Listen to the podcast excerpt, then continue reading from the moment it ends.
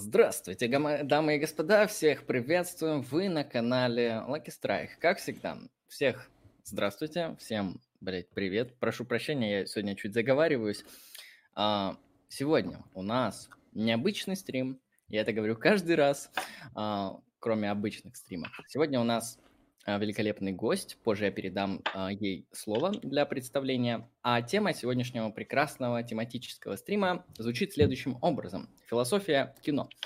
А, возможно, вы слышали, что на нашем стриме когда-то давным-давно уже был какой-то там подкаст про философию кино, где я там кратко пытался рассказать Э, что такое антология кино, эпистемология и как философия может взаимодействовать с кино. Но это было скорее в таком абсолютно вольном формате, и это было э, сделано не в таком академическом смысле, потому что отдельно я этой областью не занимаюсь, поэтому я это сделал, как говорится, тупо порофлить. А, но понрав... мне, в принципе, это понравилось, это было интересно, и поэтому сегодня мы позвали а, гостю, которая подобный материал а, нам сегодня расскажет. Примерно так. Я тогда передам слово гости, можно представиться. Да, привет, меня зовут Ксения. Я сейчас учусь на философа. Раньше занималась кино. В принципе, кино мне всегда интересно, и сейчас тоже интересно его разбирать, а, интересно рассмотреть концепции, а, которые выбирают режиссеры. Вот. Поэтому для меня это достаточно интересная тема, и классно было бы о ней поговорить. Отлично. А если что, все ссылки на ресурсы гости вы найдете в описании под данной трансляцией. А, лично я считаю, что там довольно интересный, качественный и высокоинтеллектуальный проработанный контент. То есть человек старается, человек а, делает довольно интересные вещи, и это круто. Поэтому лично мне это понравилось, и советую вам тоже подписаться а, и доблестно, конечно, качественно а, слушать. Вообще, я еще так пару дисклеймеров введу. Технического характера я скажу следующее. Вопросы с донатом будут зачитаны, собственно, сразу. Вопросы из чата будут зачитаны под конец. Это раз. Второй момент, который я хочу сказать, это то, что вообще тема кино для нашего канала Lucky Strike Philosophy тоже является одной из наиболее интересных, то есть э, мы на нашем канале изучаем э, и рассматриваем философию, мы рассматриваем психоанализ со стороны Алексея, а, но и также мы вот лично с ним иногда занимались э, то, что называется попытка кинокритики, попытка анализа каких-то художественных произведений, поэтому мы в этом, конечно, не сверхпрофессионалы, но, на мой взгляд, это тоже у нас получалось довольно неплохо. Кому это интересно, можете найти плейлист кино на данном канале, чтобы ознакомиться. Там очень крутые, на мой взгляд, разборы. Ну, на мой взгляд, я не эксперт, не критик, но если вам интересно, найдете. А, поэтому тема кино, мне кажется, очень интересна, особенно с точки зрения вот а, некоторого философского анализа, может быть, какого-то иного около а, гуманитарного. Алексей, если у вас есть комментарии, то можно сказать, и потом дадим слово гости уже.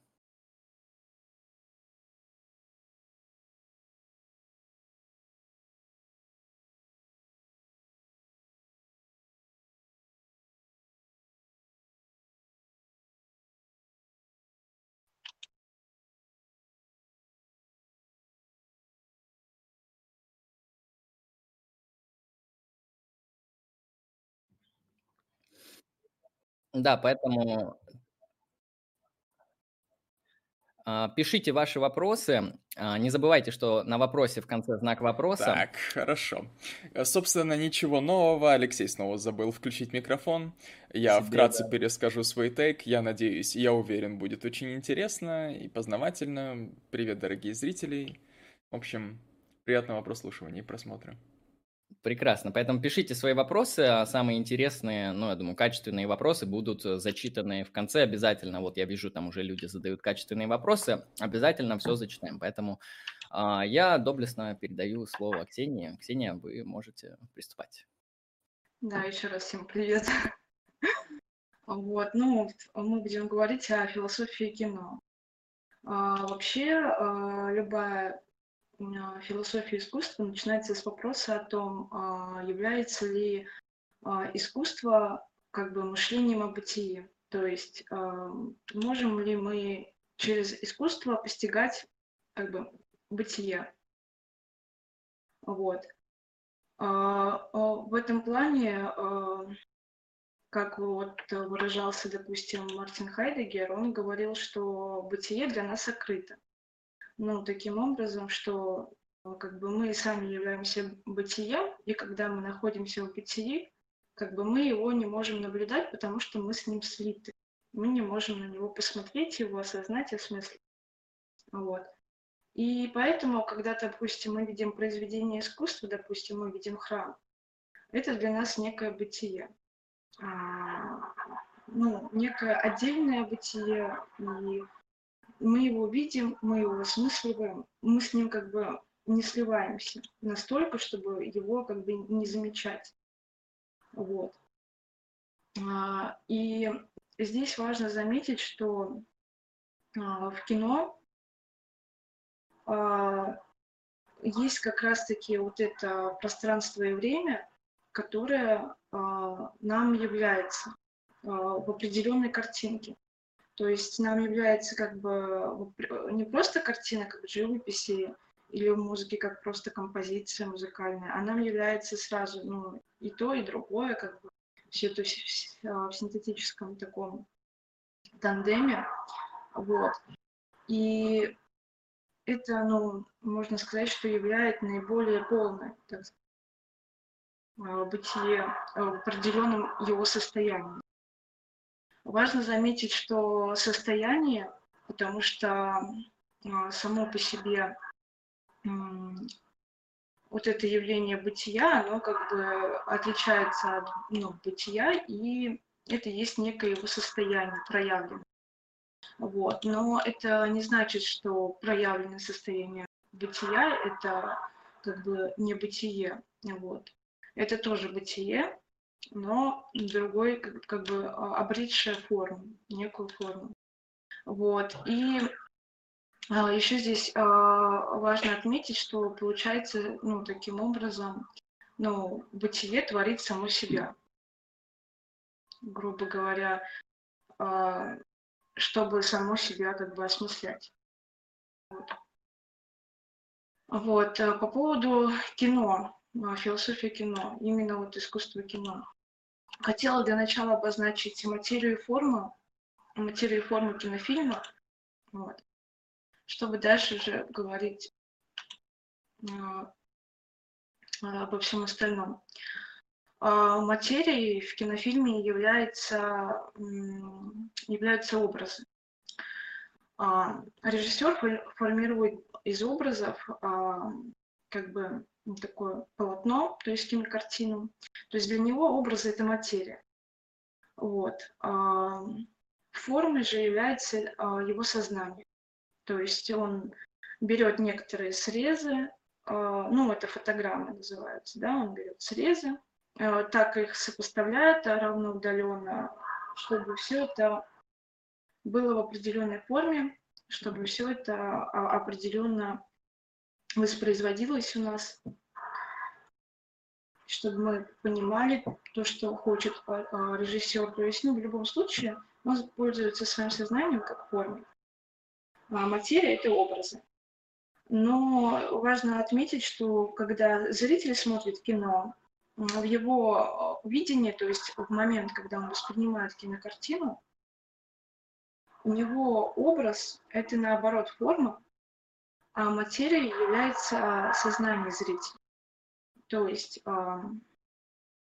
ну, допустим, вот мы смотрим фильм, воспринимаем образы, да, и в конце мы такие из всех образов фильма — такие, ну, восприняли, типа, один такой единый образ фильма, подумали, о, этот фи- фильм о том-то, короче.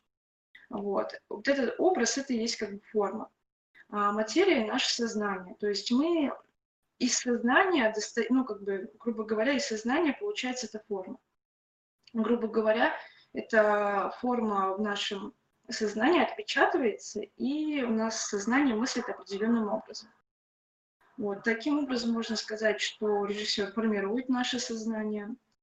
Также вот очень интересно, что режиссер сам может являться зрителем, то есть как-то сам может формировать свое сознание. Вот. А уже после того, как сделает кинокартину. Вот.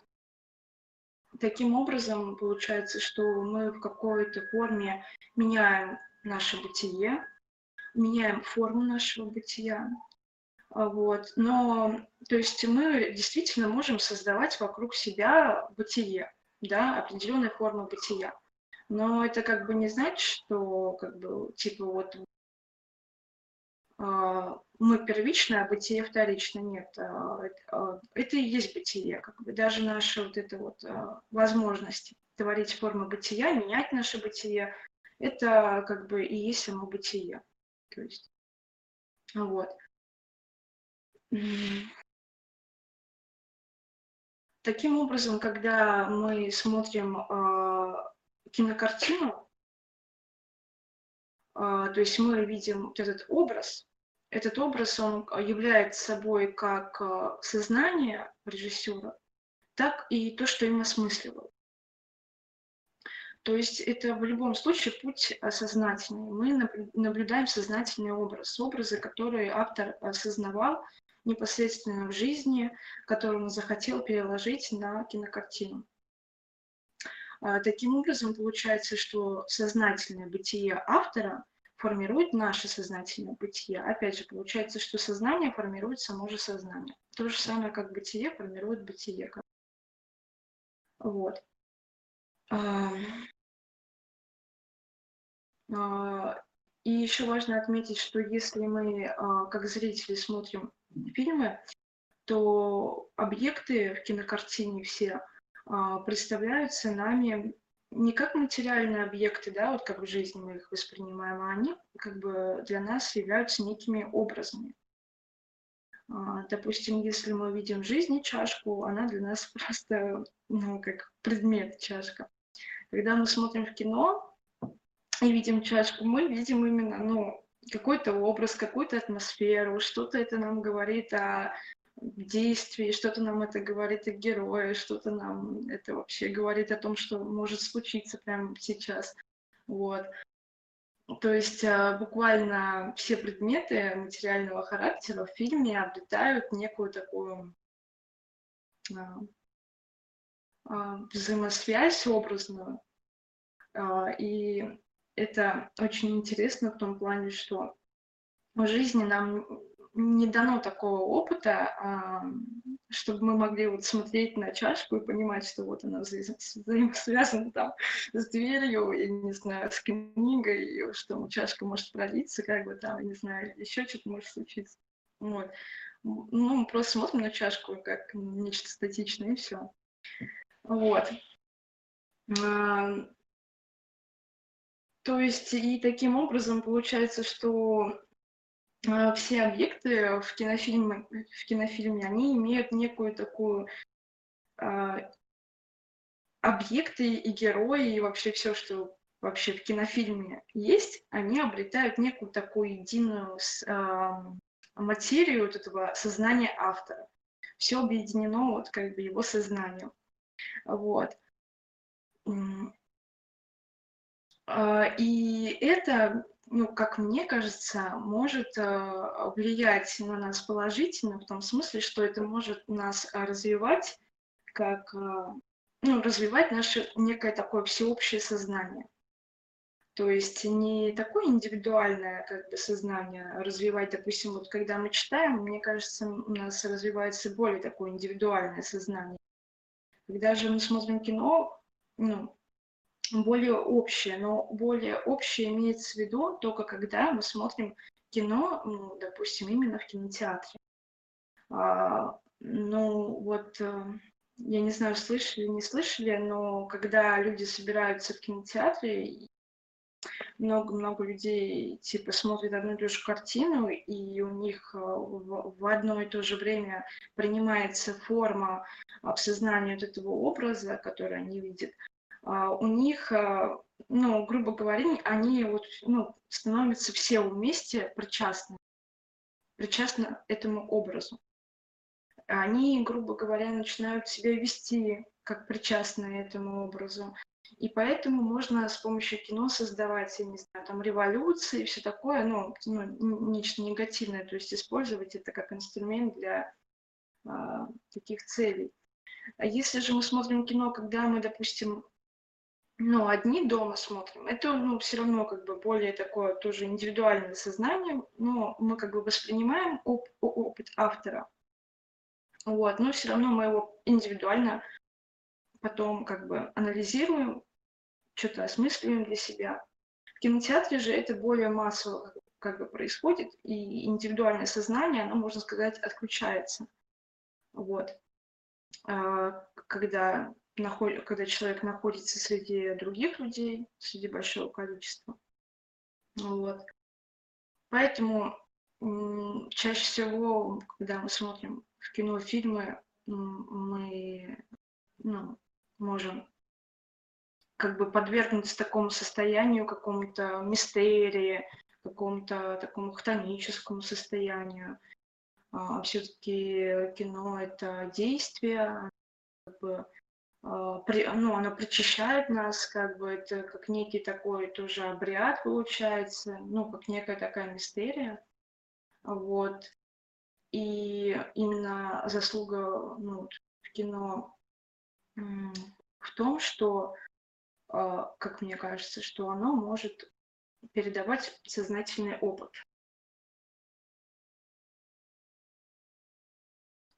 Дальше я хотела рассмотреть вот философские все а, разные тезисы, которые мне представляются интересными, которые можно связать с кино. А, первый философский тезис я взяла у Хайдегера. Бытие сокрыто, но есть топосы. Топосы, то есть категория или место, которые бытие являет. Почему, э, ну вот я задаюсь вопросом, почему естественные вещи для нас не, явля... не являются бытием? Почему для нас такой вот отдельный храм это некое бытие, а вот там в, обы... в обычной жизни какие-то обычные вещи для нас не являются бытием? Ну, вот, э, ну, получается, опять же, во-первых, потому что мы сливаемся, потому что мы сами являемся бытием. Вот. А, а еще, мне кажется, можно в принципе, предположить, что потому что мы а, как бы а, рациональны.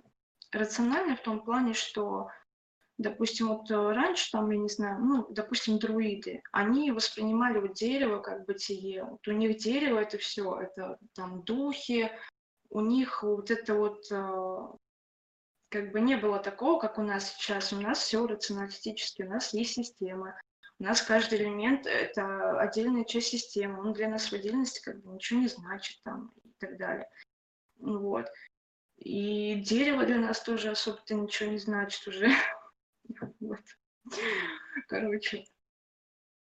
Вот, поэтому, возможно, мы из-за этого сливаемся с бытием, и, возможно, именно поэтому теперь, как, вот, э, как писал Хайдегер, слово сейчас современности для нас ничего не значит, и что поэтому сейчас пора, пора искусства, что искусство может нам помочь осознать наше бытие.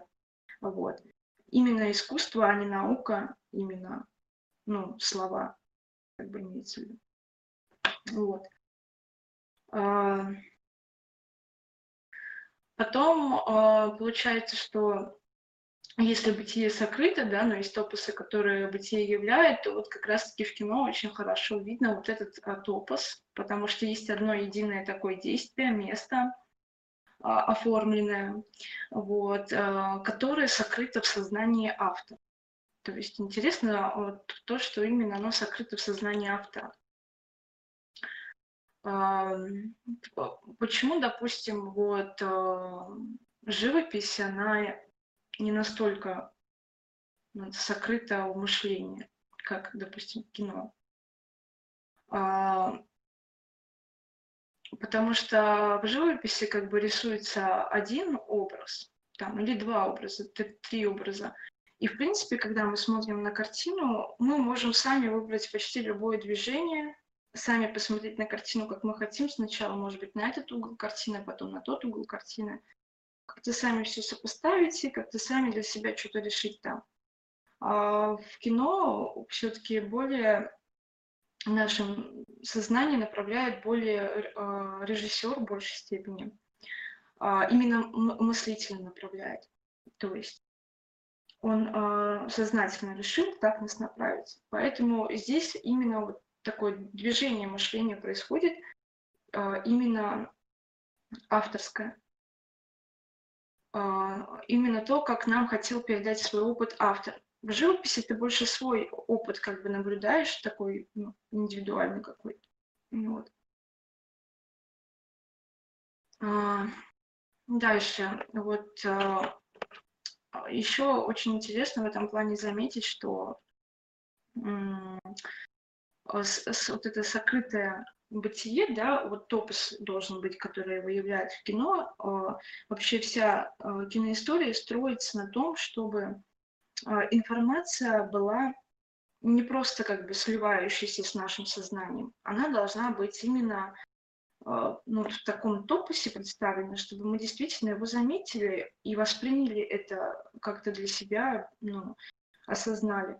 Вот. А, кино для этого использует а, такие противоречивые образы. Ну, допустим, как ну, в кинокартине Триера «Эпидемия», там начинается сцена ужина, а, ребята-сценаристы начинают собираться, обсуждать их киносценарий.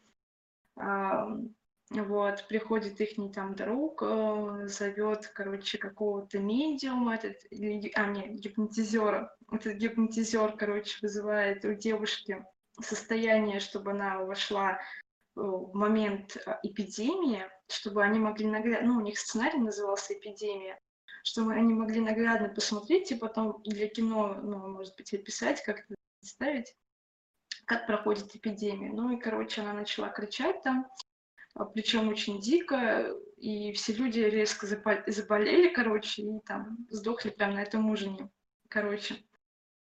Вот, э, вот этот образ очень хорошо, ярко выражает а, вообще вот эту специфику в кино, что образ должен а, противоречиво двигаться.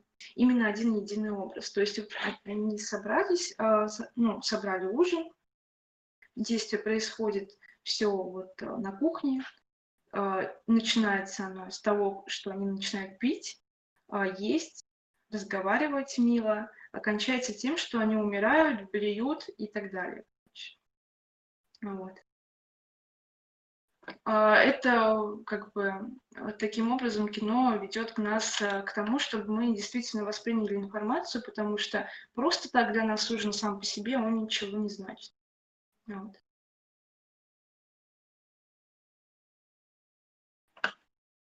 А вторая, второй тезис а, я взяла у Делеза. Да, у Делеза. Сознание никогда бы не заметило свет, если бы он распространялся беспрепятственно. То есть, если бы не было вещей, отбрасывающих тень, которые отражают свет определенным образом. А, по поводу света. А, ну, кино это вообще игра теней. Да, там проектор дает свет, а, в принципе, а, очертания на там а, они проявляются, изображения через свет. И это очень интересно посмотреть этот тезис, потому что все-таки кино — это ну, игра света. Вот. Вообще свет сам по себе распространяется по вот он из одной точки распространяется по всему протяжению, умножая сам себя как бы э, бесконечно много. То есть он создает сферу. Да, вот мы смотрим, когда из одной точки идет свет, мы как бы вот так э, раздается. Вот, и он может как бы бесконечно долго продолжаться, светить, распространяться, множиться, пока не встанет какой-то предмет и не отбросит тень. В принципе, он и так продолжает множиться, но когда возникает объект и появляется тень, мы это видим. Если бы этого не происходило, мы бы свет никогда не увидели, потому что он, его невозможно увидеть, он бесконечно множится. Вот. И в этом плане э, интересно, что э, свет, получается, есть некая такая пространственно-временная форма. То есть, в принципе, получается, что все, что имеет пространство и время, это есть свет. Вот. А, я не помню, вроде бы у Делеза было написано про это, что а, вещи, они как бы светятся. Вот. Ну, суть не в этом. Короче, даже если вещи на самом деле это свет, да, вот мы видим там чашку, вроде бы для нас обычная чашка, на самом деле это оказывается свет. Ну, все равно в кино мы видим не предметы, а мы видим тени этих предметов. В любом случае мы чашку как бы как не, некую форму света мы не видим. Мы видим тень этого предмета. То есть э, тут можно даже вывести такую концепцию, что фильм — это проявленная тень сознания автора.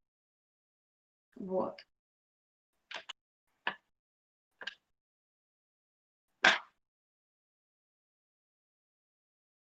Проявленная тень. Что значит проявленная тень? Почему, ну, что, в чем отличается тень от, э, например, э, животного? Но животное может как бы мыслить, двигаться, существовать. Тень же, она сама ничего не может.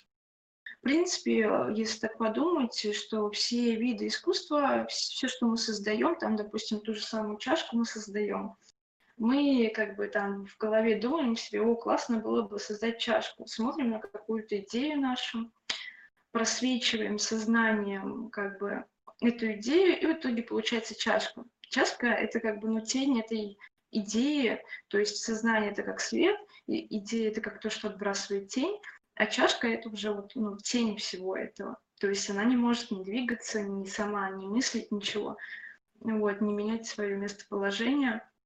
В этом плане все вещи, которые созданы природой, допустим, там кошка, трава, дерево, в этом плане они все-таки как бы существуют сами по себе, а вот вещи, которые уже мы создали, они все-таки являются тенями.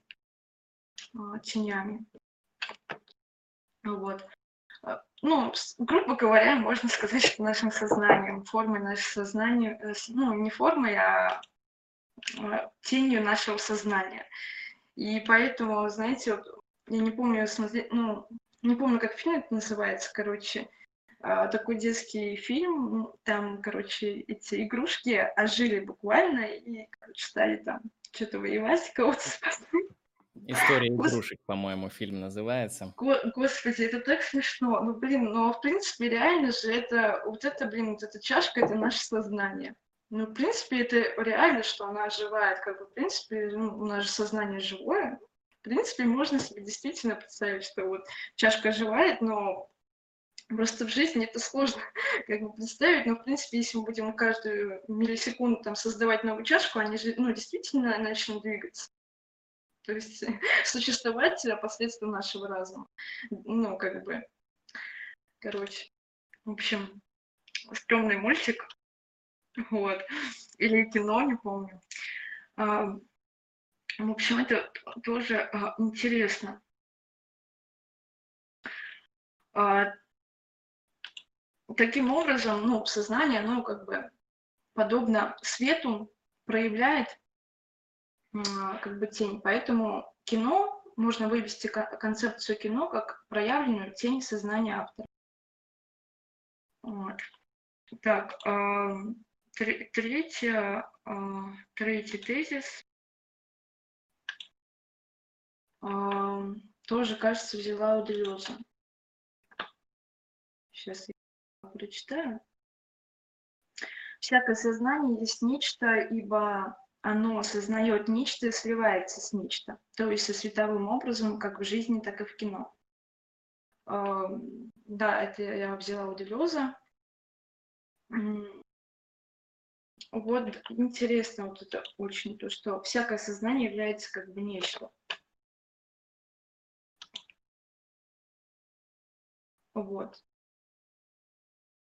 Соответственно, когда сознание сознает нечто, она может с ним как бы самоидентификацию проходить.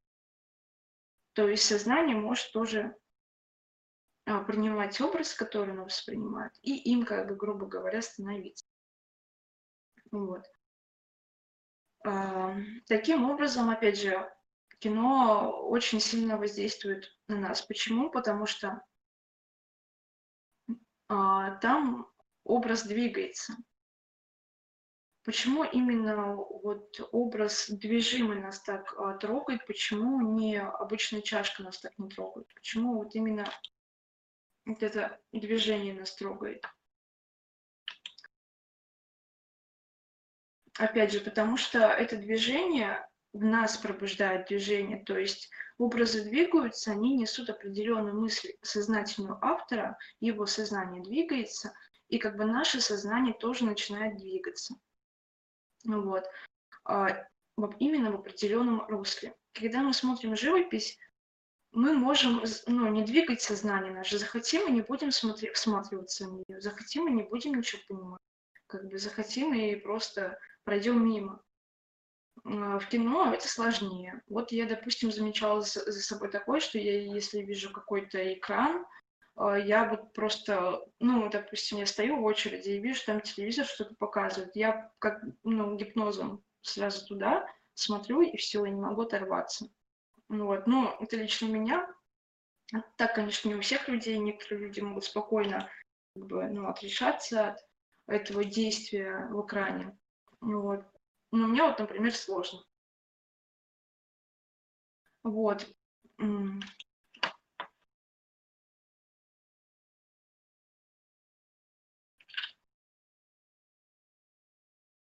Вот, и в этом плане мне очень интересно, что получается, мы можем таким образом менять форму сознания своей. Вот. И это происходит путем ну, некоторого информирования. Информирование это значит, что, ну, что мы буквально через информацию непосредственно становимся проинформированы. А, именно как бы вот мы увидели образ, а, он у нас отпечатался, и мы стали именно вот так думать. А, то есть, ну, как бы более непосредственно э, это происходит информирование. И таким образом, когда мы проходим несколько информирований, допустим, раз кино посмотрели, два кино посмотрели, три кино посмотрели, потом мы можем, ну, типа, немножко отодвинуться от всех фильмов, которые мы посмотрели, осознать, ну, вообще, что мы посмотрели в этой жизни. И, в принципе, уже трансформироваться, как бы. А, выйти за пределы тех форм а, сознания, которых мы осознали. Вот. И уже с ними ну, работать непосредственно. Вот. То есть в этом плане мне представляется кино первое, что оно может делиться опытом сознания, а делиться в том плане, что оно может его обогащать через некий такой сознательный опыт. Ну вот. А во-вторых, оно дает возможность э, отрешиться от сознания, чтобы посмотреть на само же сознание, чтобы осознать себя, людей, как неких таких сознательных существ, осознать свою жизнь как некий сознательный элемент, вот, и так далее. А, четвертый тезис а, по поводу движения срезов. Ну, кино состоит из а, фотограмм, это такие конечные срезы изображения. Вот, они двигаются, ну, в смысле, не двигаются, повторяются в разных, ну, как они, они воспроизводятся, воспроизводятся не таким образом, и они так равно удалены друг от друга, эти картинки, а чтобы получилось непрерывное движение. Вот. А, и вот это движение, оно может умножаться бесконечно. Просто, ну, невозможно представить конец. Это может, ну, как копия. Как, ну, копию можно делать бесконечно, и то же самое, вот эти конечные срезы, можно бесконечно умножать, и будет бесконечное вечное движение какое-то. Вот. А, и таким образом, как бы, тоже движение вот этих э, конечных срезов может нами осознаваться бесконечно. То есть мы, так как движение может происходить это бесконечно, мы можем его бесконечно осознавать через то, что мы с ним сливаемся, поэтому в кино возникают, когда мы смотрим кино, там могут возникать такие моменты, как, допустим, дежавю, или как, э, какой еще такой пример привести? Или мы можем ситуацию в кино, которую вот мы увидели, немножко представить себе ну, по-другому, из своей жизни что-то вспомнить. В общем, мы можем одну картинку, в принципе, э, точнее, допустим, одну сцену, можем себе переосмысливать очень много-много-много раз. А, допустим, этот эффект еще происходит, допустим, в книгах, а именно, наверное, философского характера больше. А, то есть мы, когда читаем текст один, потом через год его перепрочитываем, а, мы его как бы переосмысливаем совершенно иначе. Вот. В этом плане вот кино все-таки ну, работает в этом плане нормально. То есть, можно сказать, почти как бы наравне с книгой, если кино снимал а, ну, хороший режиссер, да, а, умный, вот, у которого сознание нормально движется, вот. А, просто вот, допустим, если мы смотрим живопись, ну, мы как бы не можем ее как-то ну, перестоять, постоянно посмотреть сегодня, там, завтра. Мы можем, ну, буквально, может быть, какие-то цвета другие там заметить или что-то что-то там, то, что мы не увидели в этом заметить, но и кино именно переосмысливается. Вот. Переосмысливается. Вот это движение образов, оно может бесконечно из-за этого переосмысливаться. Вот. А, и, наверное, именно поэтому вот этот эффект вообще возможен. То есть, э, ну, в принципе, если мы представим в жизни, вот объекты, они, ну, по идее, они как бы не двигаются, да? Они стоят себе на одном месте и стоят. Если мы начнем их двигать, они будут у нас двигаться. Вот. И, соответственно, когда они двигаются, мы уже представляем себе объект не в одной точке, а в другой. И в этой, и в третьей, и в пятой, и в десятой точке. То есть и наше сознание начинает двигаться. А, ну, таким же образом как бы и в кино производит, происходит. То есть наше внимание, оно постоянно двигается. А, постоянно переосмысливает эти умножающиеся бесконечное число раз э, картинки. Вот.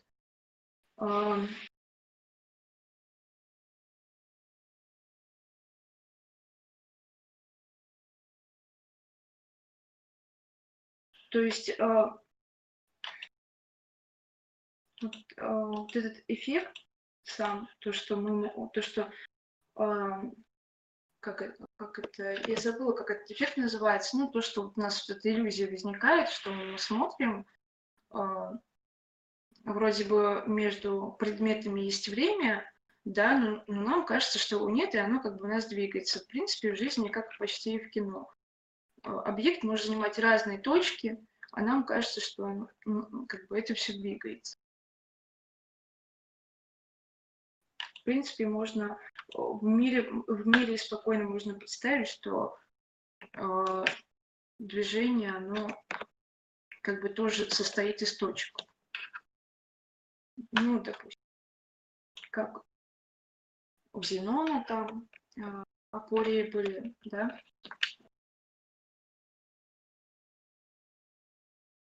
Вот. И движение в кино. Движение в кино, движение в кино именно в, в самой истории, в самой кинокартине.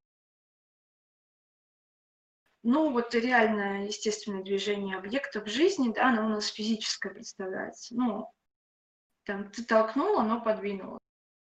А вот, ну и тому подобное, всякие законы физические. Ну, а физические, не знаю, там химические, биологические и так далее.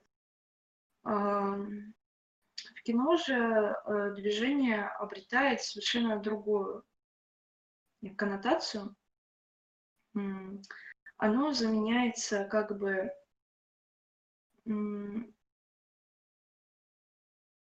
а, неким таким, опять же, сознательным актом автора. И поэтому любое движение в кино, оно для нас знаменует не физический какой-то закон, а более сознательный закон. В этом плане можно сказать, что кино, оно достаточно формально, достаточно поэтому умозрительно. Вот. И, как мне кажется, поэтому оно может действительно пытаться стать философским. Как бы. То есть действительно можно попытаться как-то через кино, ну, как-то философию передавать. Вот. То есть а, для нас любое движение в кино – это некое сознательное движение. А, даже движение какой-то там обычной чашки, оно для нас будет сознательным. В жизни для нас чашка вообще ничего не значит, она никто, она ничто вообще. А в кино все как бы в любом случае воспринимается через сознание автора.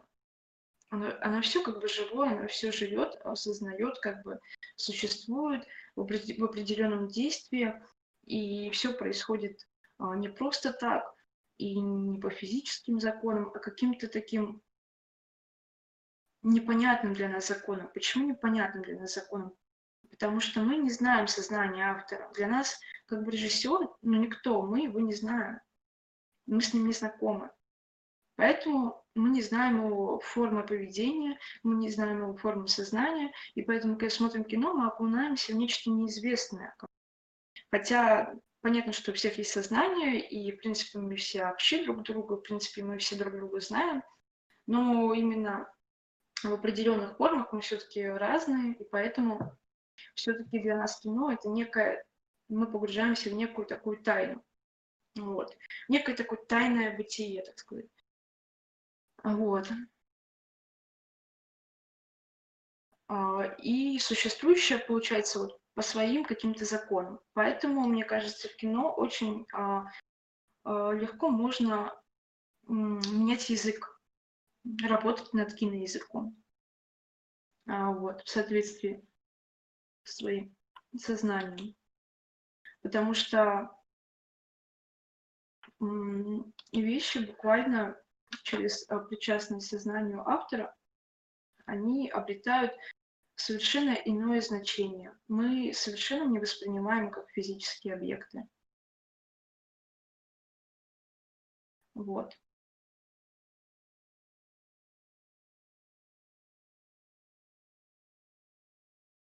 А, по поводу движения образа. Движение образа. А, образ, короче, любой образ кино, он имеет определенное место. Допустим, если мы в жизни смотрим на какой-то образ, ну, допустим, мы видим на видим пианино, а, воспринимаем его как некий образ, себе в уме его идею созерцаем. Мы его не представляем ни в каком месте. Ну вот пианино и пианино. Если мы захотим, мы посмотрим вот пианино, как оно стоит в квартире. Если мы захотим, отдалимся от квартиры. Вот. Но все равно все, все эти отдаления, они не будут иметь места в кино. Как бы такое невозможно. В кино без места кино, кино нету. Как бы без места действия нету, вот, без вот этого самого действия, которое есть место, нету самого кино. Поэтому оно в любом случае как некое место а, имеет. И в этом плане из-за этого кино еще раз становится формальным, умозрительным. Вот. Вот. И все там движется, опять же, все образы двигаются по законам сознания. А, движение а, образа также имеет состояние. Не только оно имеет да, место, также оно имеет состояние. В принципе, в жизни мы можем состояние вещей менять, и для нас только, ну, допустим, ну, только, наверное, большей частью люди воспринимаются как агрессивными или какими-то находящимися в состоянии. Но, в принципе, мы даже людей особо так и не замечаем, какие они, только близких самых. А в кино же, когда мы начинаем э, смотреть фильм, мы обращаем внимание на сознание автора, и таким образом все образы имеют кино состояние. Потому что их автор воспринял в определенном состоянии. Также э, кино, в кино вот э, движение образа, оно имеет некую такую э, личностную, что ли, коннотацию в том плане, что э, движение образа приобретает некое тело, некое тело самого автора. Вот. То есть движение образа, оно происходит в определенном месте, движение образа, оно имеет определенное состояние, и движение образа э, имеет некий отсыл к автору. То есть, ну, мы уже говорили, что кино это может быть как проявленная тень сознания, и таким образом вот это как раз-таки тень сознания автора, она действительно нас отсылает к автору, к его личному сознательному опыту, вот, и таким образом, как мне представляется, возможно делиться сознанием, ну, как бы а, друг друга, так сказать, обогащать, обогащать в этом плане а, через кинокартину.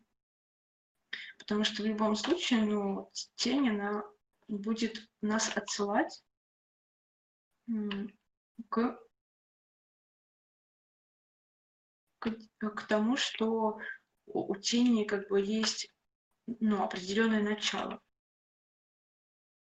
Что она как бы не просто так появилась, и что в ее природе есть именно определенные аспекты. Ну, например, допустим, а, вот в кино, если а, движется девушка, движется она вот таким-то образом, а, ты начинаешь как бы ну, понимать, что, во-первых, она куда-то там идет, во-вторых, что она идет в определенном таком состоянии, а в-третьих, что ты понимаешь, что автор этим хочет что-то сказать. Вот что это все не просто так, и что сейчас что-то, блин, случится, и ты не знаешь, что случится, и ты начинаешь, короче, а, опять же, осмысливать ситуацию. Типа, что будет, что не будет, начинаешь думать про будущее, про прошлое, вспоминать, блин, а что ж там было в начале, в конце. В этом плане кино очень подвижное в сознании, потому что оно, а, во-первых, ну, формально, а во-вторых, оно постоянно движется.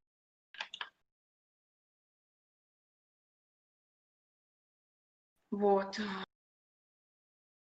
Так, можно еще по поводу света сказать, что по поводу света сказать, что э, образ э, движется э, в кино э, только благодаря тому, что, опять же, сознание э, проявляет некоторые идеи, вот, и кино как э, тень сознания, ну, движется в соответствии с сознанием автора. То есть тень, вот если мы видим нашу тень, она не может двигаться как-то по-другому, нежели чем взять, отделиться, пойти сама куда-то там погулять. Ну, кино тоже так может. Поэтому в любом случае тень нас отсылает к автору, то есть к его сознательному опыту. Вот. Но единственное, да, что, что в тени учителя, что она не может мыслить. А в этом плане а, кино поэтому является такой нек- некоторой закрытой системой, что ну, его нельзя поменять. Если ты уже создал кинокартину, ты не можешь как бы эту систему сломать.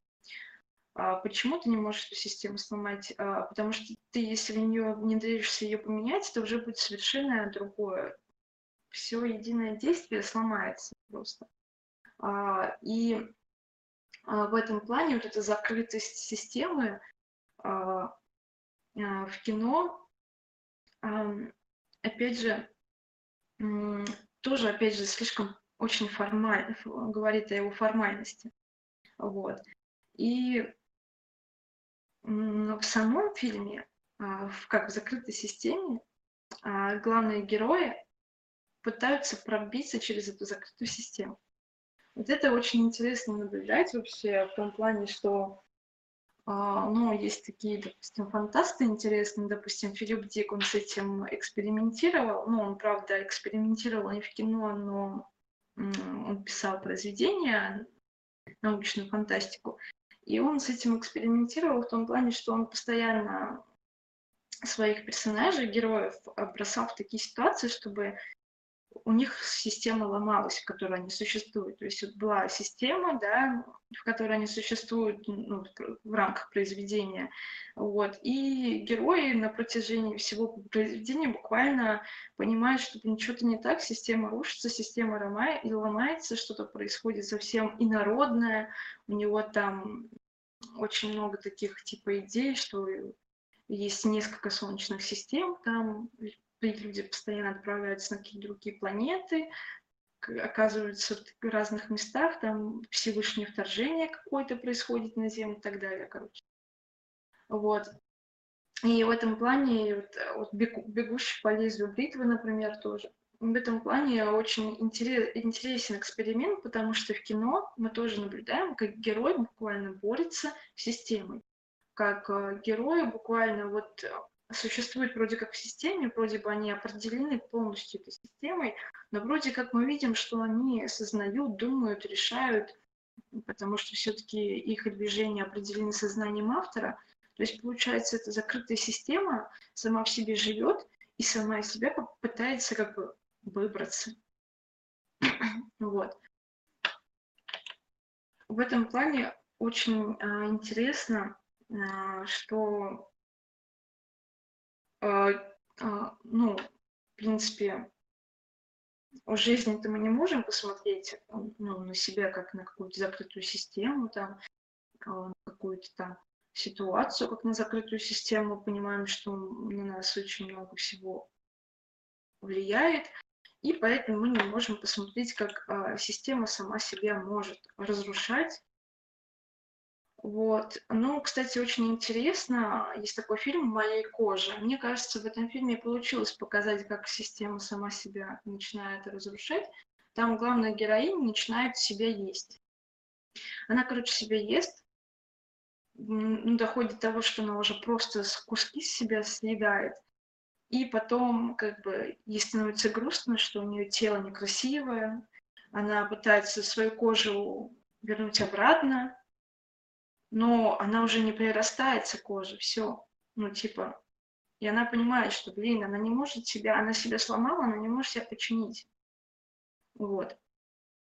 А, вот в этом плане, мне кажется, что это кино, оно хоть очень ужасное, противное, может показаться бессмысленным и так далее, но в этом плане, мне кажется, оно очень экспериментаторская и интересная, и именно формальная, и поэтому умозрительная, и можно проследить в нем некую такую формальную, достаточно философскую идею, вот, что человек как некая такая, если представить как некую такую закрытую систему, ну вот, он может, грубо говоря, сам себя пожирать, сам себя пытаться воссоздать, и так далее.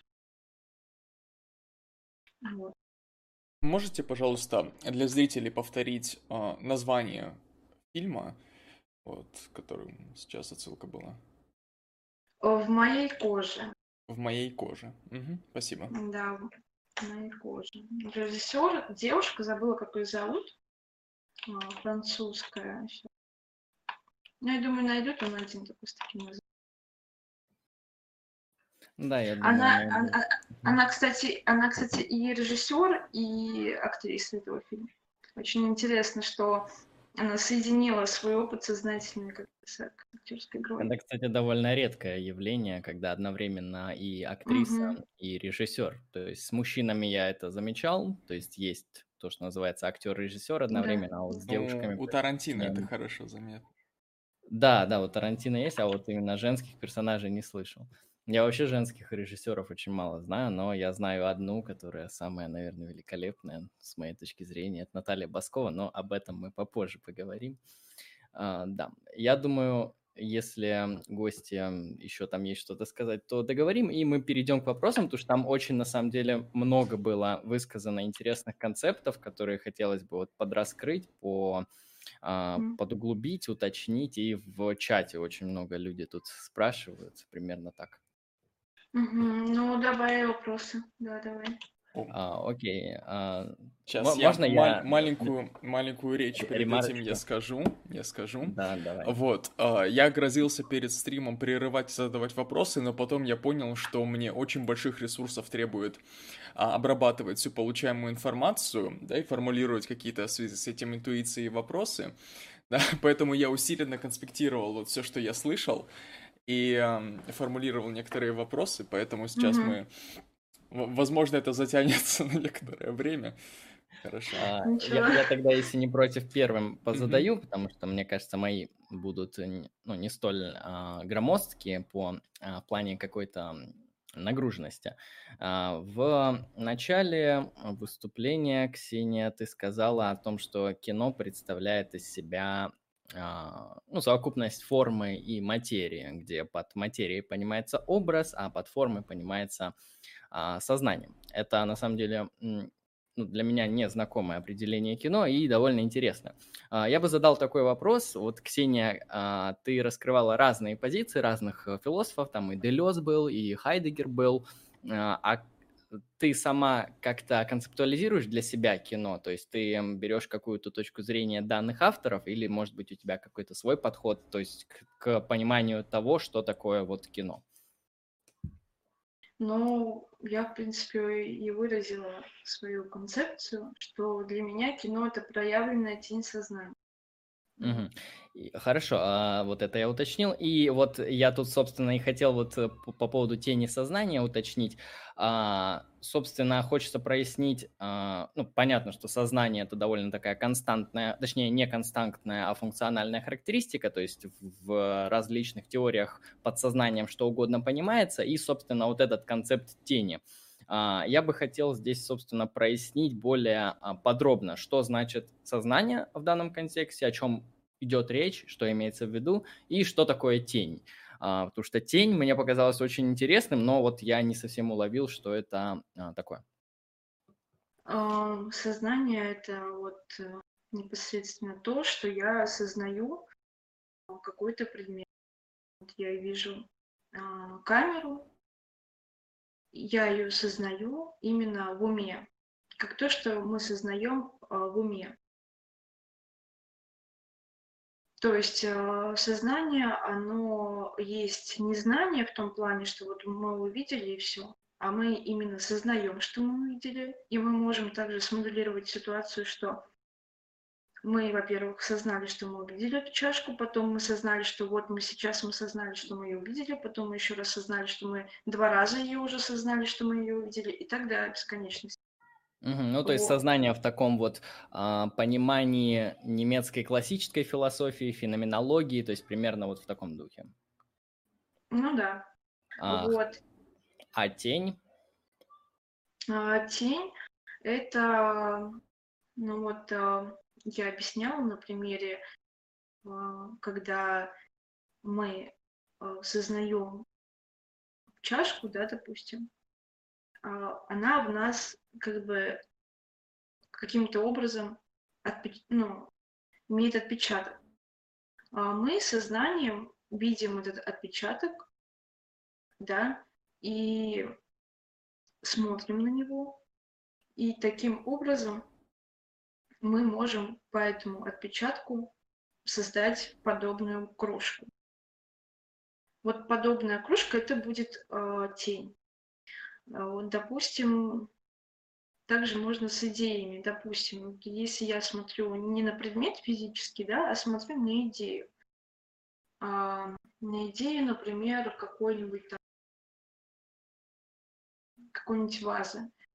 Я смотрю, вот думаю, о, классно было бы сделать такую вазу. Я беру ее и делаю. То есть э, мое сознание смотрит на какие-то очертания этой идеи э, и создает как бы нечто подобное. И это своего рода тень именно этой идеи. Если бы идея была бы другая, тень бы была бы другая. Вот. Ну, то есть это в, не, в некотором смысле можно найти референсы к платонической философии, я так понимаю. То есть мы имеем некоторый исходный объект, да, некоторый в каком-то смысле, ну, идеальный, да, аутентичный объект. Если мы постараемся сделать его копию или каким-то образом иным а, его воссоздать, то воссозданная, воссозданная сущность, она будет являться некоторым подражанием, да, в той или иной мере а, правдоподобным, в той или иной мере соответствующим оригинальной идее. Да, в этом плане, да, с, а, ну вот там у, у Платона есть как раз вот эта пещера с тенями. В принципе, да, это вот я так и понимаю, очень близко. Мне вообще Платон близок в этом плане. Ну, кстати, да, я здесь понял то, что э, тут Алексей, когда проинтерпретировал, он упустил один шаг, ну, либо не проартикулировал то, что э, есть некоторая идея сама по себе каким-то образом, потом человек ее, грубо говоря, некоторой способностью сознания воспринимает, ну, или агент, да, э, обобщим, чтобы удобнее было, агент воспринимает способностью сознания эту тень, Понятно, что она в его сознании не полная, преломлена, и потом эту преломленную тень он еще создает в конкретный предмет. Это уже вторая, а, второй уровень преломления, как я понимаю, идет отчуждение от а, некоторой вот изначальной вот этой а, идеи, которая каким-то образом существует. Если я, конечно, правильно понял, примерно так. Я бы тут, да. я бы тут хотел уточнить еще, вот один у меня вопрос был вы говорили про индивидуальность кино в контексте того, что автор э, некоторым способом вот э, передает э, свое сознание ну, другим. Ну, понятно, да, если это перевести на более такой не философский язык, то а, автор произведения закладывает некоторый а, смысл, нарратив, который он хочет передать а, в художественном произведении, и дальше мы можем его уже воспринимать, и, собственно, мы таким образом, каким-то образом а, приобщаемся к сознанию автора. А, и у меня такой вопрос был, потому что вы сказали именно про индивидуальность кино, как вот а, то, что тот самый автор это кино создает и вкладывает в него некоторый а, свой смысл. А, но, на мой взгляд, кино – это один из тех жанров искусства, который индивидуально создать, насколько я понимаю, в принципе невозможно, потому что над созданием кино, даже самой простой картины, которую снимают там люди, а, не знаю, короткометражки, участвует всегда команда. То есть, ну, очевидно, есть э, режиссер, есть сценарист, есть актеры, есть оператор, а, есть монтаж, ну, то есть довольно большое распределение ролей. И в этом плане мне кажется, что говорить о некоторой индивидуальности данного продукта здесь сложно, потому что кому мы можем приписать эту индивидуальность? Конечно, а, сложилась традиция именно в таком виде, на Западе она существует, что самый главный на так называемой киноплощадке – это а, режиссер, да, потому что, грубо говоря, он начальник всего этого произведения, он всем заправляет в создании. Конечно, это такая вот не совсем а, очевидная позиция, и ее можно оспаривать, но обычно подразумевается так. Но, очевидно, есть сценарист, есть актеры, от актеров много зависит, от, от монтажа много всего зависит и многого другого. И в этом плане, как понимать индивидуальность кино, если, на мой взгляд, это произведение абсолютно такого коллективного характера? Ну, индивидуальный опыт взаимодействия. А, оно как бы коллективное, да, но все равно как бы все стараются подчиниться э, идее режиссера. А, но я, в принципе, была на киноплощадке. Действительно, когда идут съемки, этого очень тяжело добиться.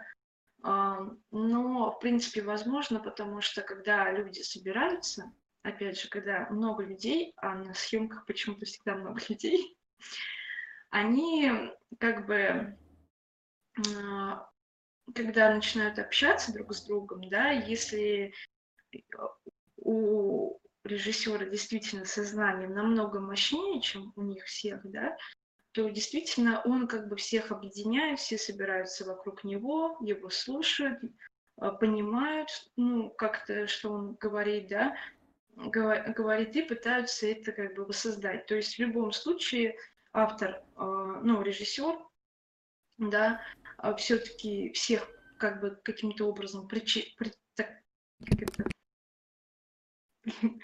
короче, они становятся ему причастны, вот, его этой идеи, и таким образом э, он может, опять же, передать свой опыт э, через э, этих людей также. Вот. А, но это, да, это очень тяжело добиться, и чаще всего там бывают такие продюсеры, которые тебе просто-напросто не дают этого сделать, и поэтому тут уже не режиссер, как бы, не личность режиссера, а личность продюсера выступает как такого. Вот. Но, в принципе, мне кажется, иногда бывают такие счастливые случаи, когда получается режиссеру все починить а, своему видению и а, это, это, кстати, интересный кейс.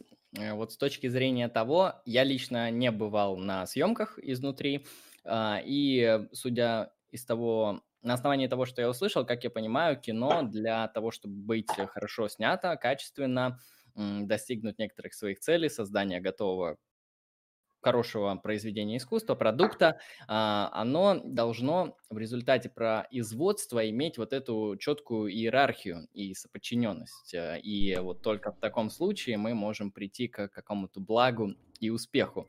А, но я, конечно, не был, как я говорю, уже на площадке, но мне кажется, Э, возможно, есть какие-то прекрасные теоретики кино, которые могут заявить о том, что вот это вот тоталитарный дискурс, вот эта вот а, неадекватная иерархичная структура внутри искусства, она подрывает суть искусства, потому что по факту каждый участник а, вот этой вот э, съемочной площадки он является всего лишь каким-то uh-huh. инструментом, то есть некоторым, э, ну не знаю, эманацией того самого режиссерского видения. И в этом плане вот режиссер, он как такой тоталитарный диктатор, э, организует создание произведения искусства. Вот у меня вопрос такого характера, а, ну так ли это и должно ли вообще кино быть вот в процессе съемок, в процессе создания вот столь иерархичным? Или все же существует существуют какие-то случаи, когда там, ну, возможны компромиссы, возможны горизонтальные связи, возможно какое-то вот такое не жесткое соподчинение.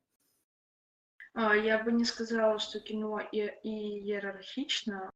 Действительно, хорошие актеры, хорошие художники, они, ну, могут делать по-своему, не подчиняясь как бы а, воле режиссера, но при этом а, блюсти ту идею, которую режиссер хочет передать. Вот. В этом, ну, кино не иерархично в том плане, что оно более, что ли, ну, как мистерия происходит. Есть а, а, некий один а, какой-то объединяющий всех фактор, все ему а, как бы становятся причастными, причастными не в том плане, что они ему подчиняются, а в том плане, что они от него что-то воспринимают. Воспринимают, и это уже могут передать. Вот. А, если это хорошие актеры, а, они, в принципе, могут режиссера не, слушать, а, в том плане, что они могут свои идеи предлагать и так далее. И в этом плане очень помогать режиссеру. То есть буквально может произойти осознание такой идеи, более такое коллективное сознание идеи. И тогда, да, уже будет а, не индивидуальный опыт, а такой коллективный опыт э, фильм будет являть. И э, ну, это тоже очень классно в том смысле, что действительно кино имеет такую функцию, как вот объединять сознание. Вот. Это интересно в том плане, что э, сознание, оно как бы постоянно в каких-то формах пребывает, и чем больше ну, типа этих форм, тем больше мы можем от них отрекаться впоследствии.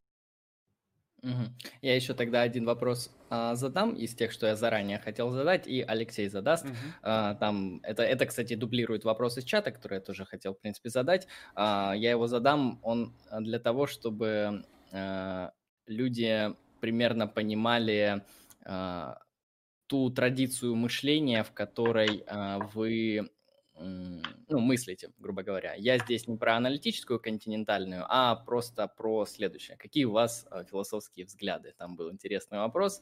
Собственно, я думаю, это сможет э, людям э, накидать некоторые черты, чтобы они примерно осознавали, что происходит. А, что я люблю читать? А, ну, не знаю, я как, когда у меня спрашивают, какие у меня философские взгляды, я там отвечаю ну, на три вопроса, на онтологический, эпистемологический и этический. Ну, примерно так, если, конечно, не раскрывать. Да, мне вот нравится про познание изучать. Вот, нравится мне а, античная философия. А, также мне нравится очень сильно неоплатонизм. Вот. А в лице какого автора? Там просто их много. Платин? А, Платин, да, Ямлих, Прокол. Кстати, мне нравится еще Ориген. А, хотя я верю в христианство, но ну, Ориген как бы при, признан еретиком, но все равно Ориген мне тоже нравится. А, потом, если из современных брать, мне нравится Фуко. Мне сложно определить какое-то одно направление, а, какую-то одну тему. Мне больше всего философии нравится как бы ее форма, что ли, и, и ее идеи. То есть если для меня человек ну, совершенно какого-то неинтересного направления будет, но у него будут интересные идеи, интересные формы, э, его философии представлены, мне все равно, что это будет за человек, э, все равно какое направление это мне вот нравится и все. И в этом плане я из-за этого не могу себя определить к какому-то направлению. Одно это направление читать, вот, и только им заниматься мне хочется как бы всех разных читать. Вот. Не знаю, насколько это уместно вообще для того, чтобы стать ну, более-менее нормальным, ну, так сказать, философом. Вот. Потому что, ну, все не получится прочитать. Это это, кстати, да, это такая вот философская проблема, когда ты погружаешься в философию, проходишь какой-то базовый курс истории и философии, и ты такой накидываешь себе, типа, ну, лет за 10 я это точно изучу, ну, может, за 15. А потом ты понимаешь, что за 15 лет ты можешь Платона не изучить и, и за всю жизнь. И в этом плане, да, философу ему в какой-то момент приходится ну, делать выбор на узкую специализацию. Это я даже не знаю, к счастью или к сожалению. А, хорошо, спасибо за ответ. Я тогда Алексею слово да. отдаю. Да. Алексей. Да, есть несколько моментов именно внутри самого нарратива, который ты нам предлагала весь стрим. Вот. Я это с увлечением слушал. Для меня, опять же, это незнакомая традиция, да, незнакомый язык я старался переводить все, что я слышу, на язык мне знакомый, поэтому вот в вопросе будут термины, которые я постараюсь как-то прояснять. Да? И вот, эм, одно из, э, один из интересных эм, кейсов, да, который, на который я обратил внимание, ты говорила, что вот когда зритель смотрит кино, у него образ — это форма, а материя — это сознание. И я подумал вот о чем. Правильно ли я понимаю, что... Правильно ли я понимаю, что кино, оно именно вот с некоторой формалистской точки зрения, они, она передает э, некоторые сами по себе, без зрителя, пустые какие-то, ну, содержания, да, да, содержание без ценности, без какой-то цели, да, но когда эти вещи наблюдает зритель, когда он считывает с экрана, да, какие-то образы, какие-то мувы, они немедленно находят у него некоторый отклик в его как бы мировоззрении, в совокупности его представления о мире, и именно все, все эти психические содержания, эм, психические содержания, то есть это некоторые мысли, память, чувства, то есть все, что у нас находится в голове, да, и то, что мы можем осознавать или не осознавать, все эти психические содержания, они, можно сказать, являются субстратом для построения уже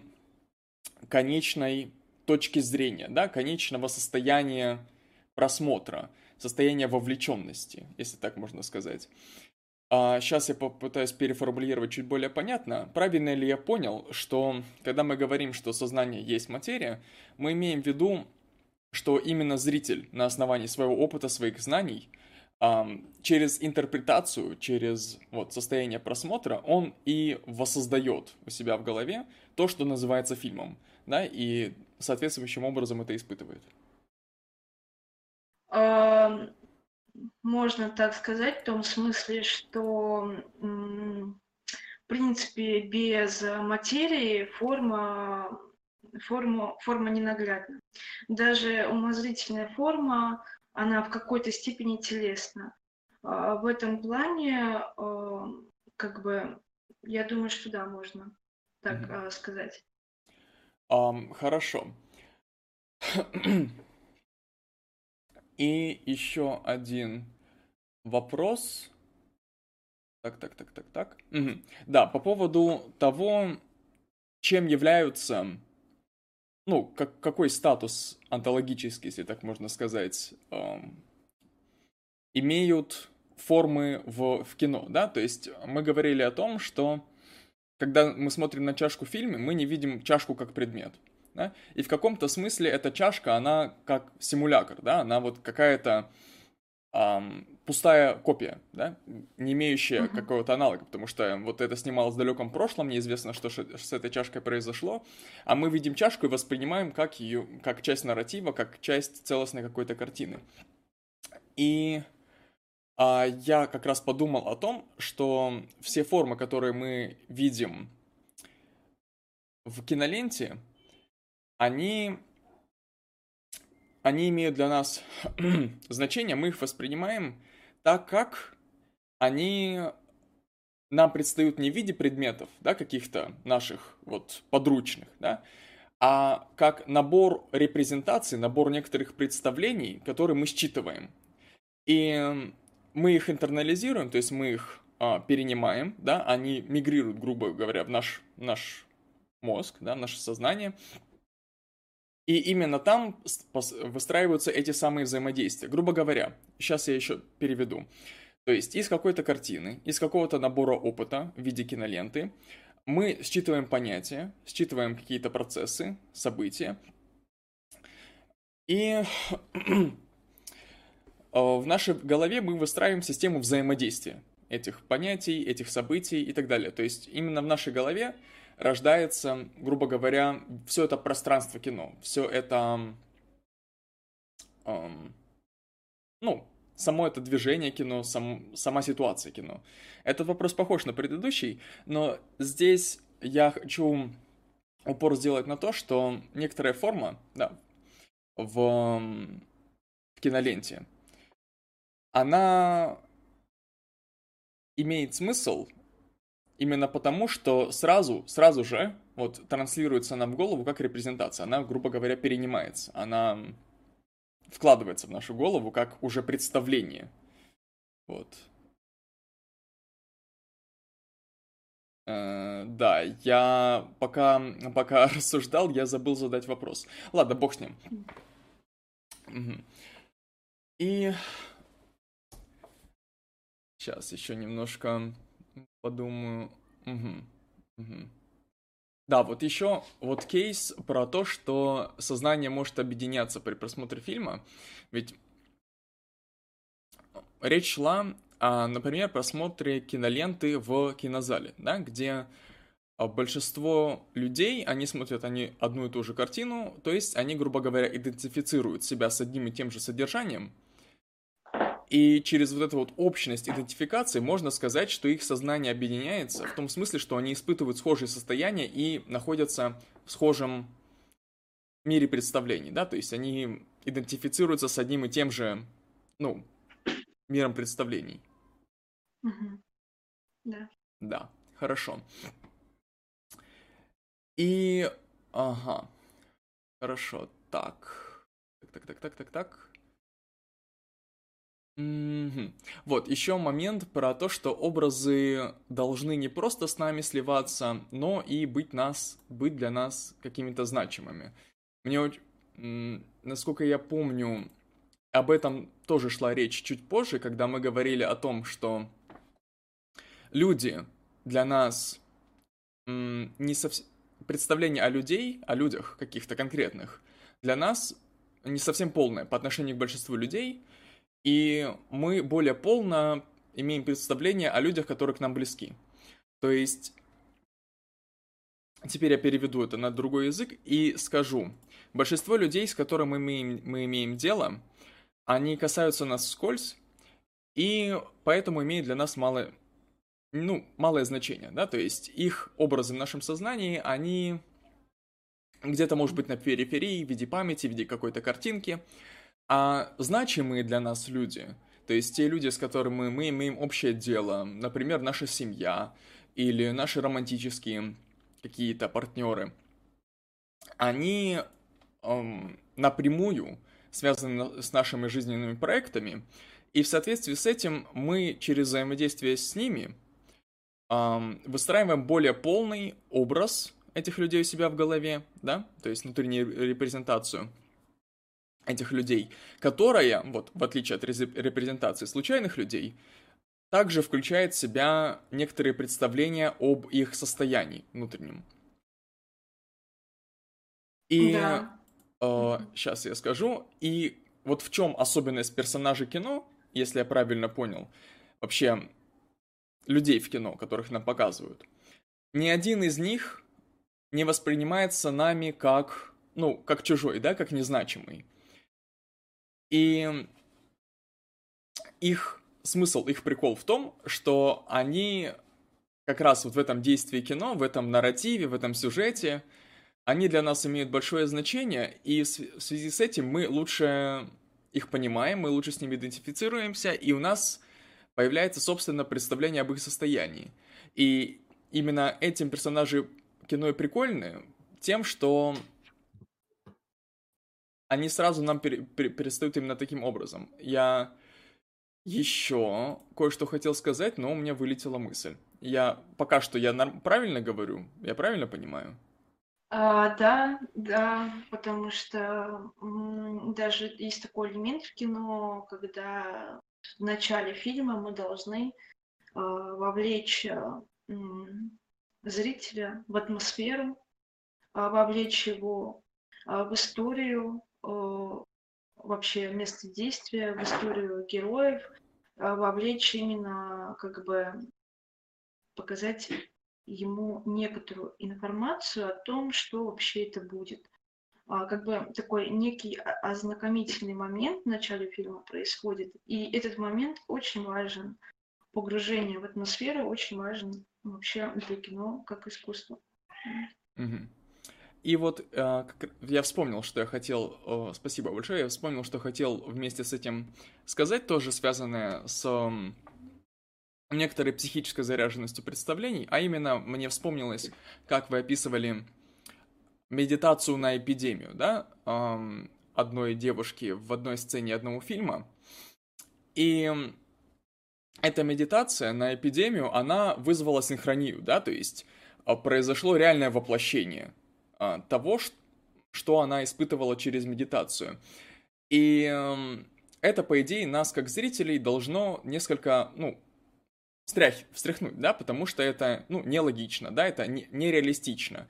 То, что это нереалистично, это не значит, что это неправдоподобно, то есть мы готовы в это поверить, именно вот проидентифицироваться, да, с содержанием фильма, но это определенно никогда не происходит в реальности, поэтому для нас это вот ситуация некоторого смущения, замешательства, когда вот нас эмоционально встряхнули.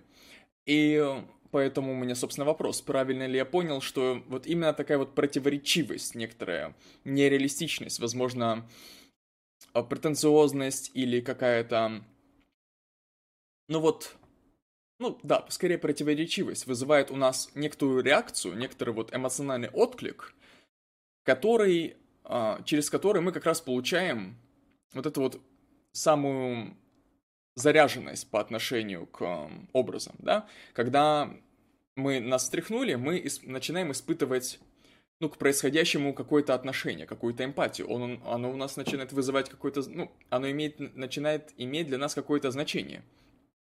Да, правильно. Угу.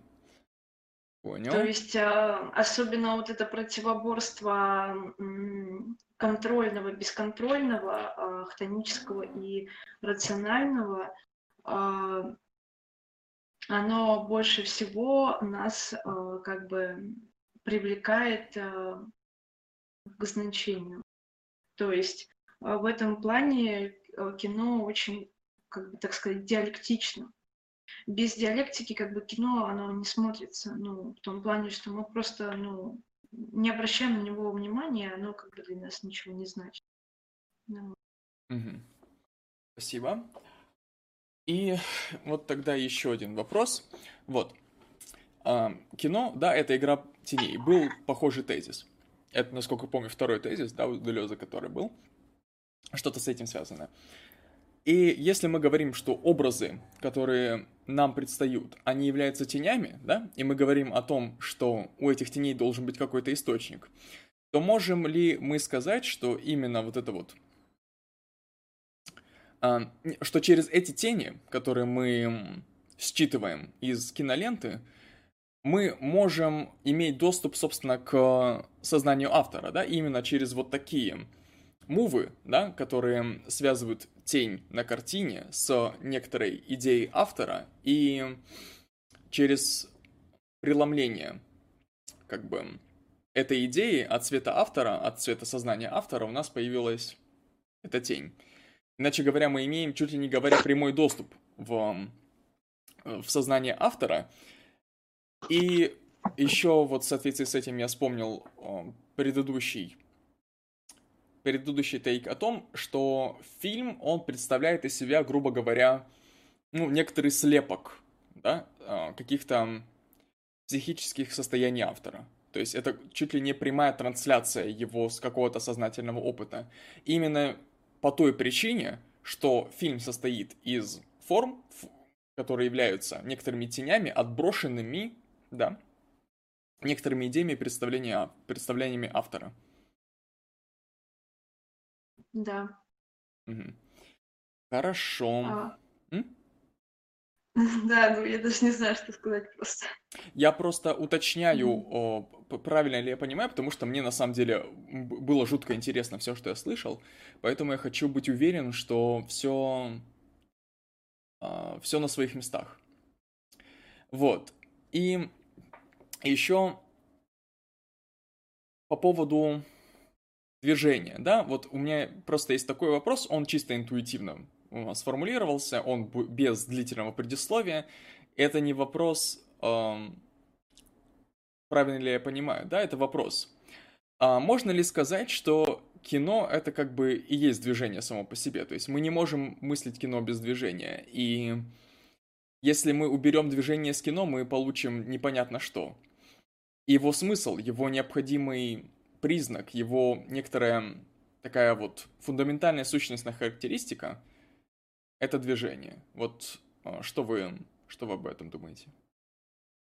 А, смотря что тут иметь в виду под движением, потому что, допустим, когда показывали первые кинокартины, такие, как там надвигается, допустим, а, поезд, и когда зрители этого пугались как некого движ... ну, физического движения, то есть они первый раз, когда увидели это, ну, они испугались, что поезд в них сейчас врежется буквально.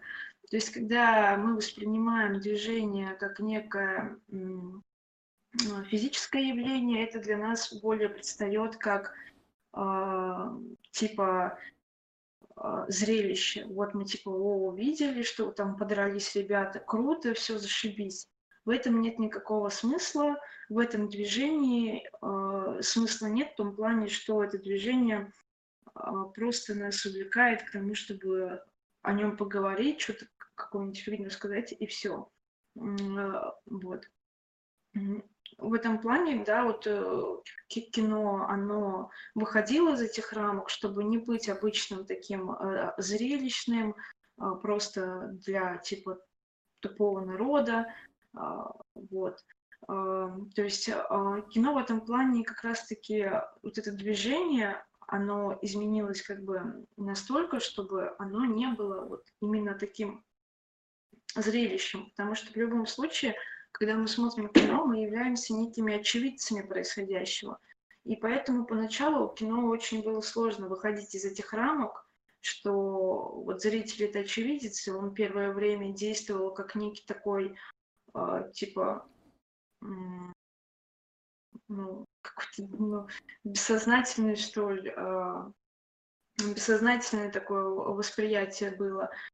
А, более такое аттракционное, что ли, а, вот. А, сейчас кино уже как бы, ну, достаточно вышло из этого, и если здесь движение имеется в виду физическое, то мне кажется, скорее кино имеет движение вот именно как свое в таком онтологическом характере, а не физическое. Ну, я когда говорил о движении, Uh-huh. Я в принципе, в принципе могу для прояснения своей мысли э, отослать немножко вот э, к введению, да, к водной части в критику чистого разума Канта, да, где он говорил о том, что э, вот эту вот базовую категорию как мышление, мы ее наблюдаем через ну, через обращение вовнутрь, да, через интроспекцию, через наблюдение своих э, психических содержаний.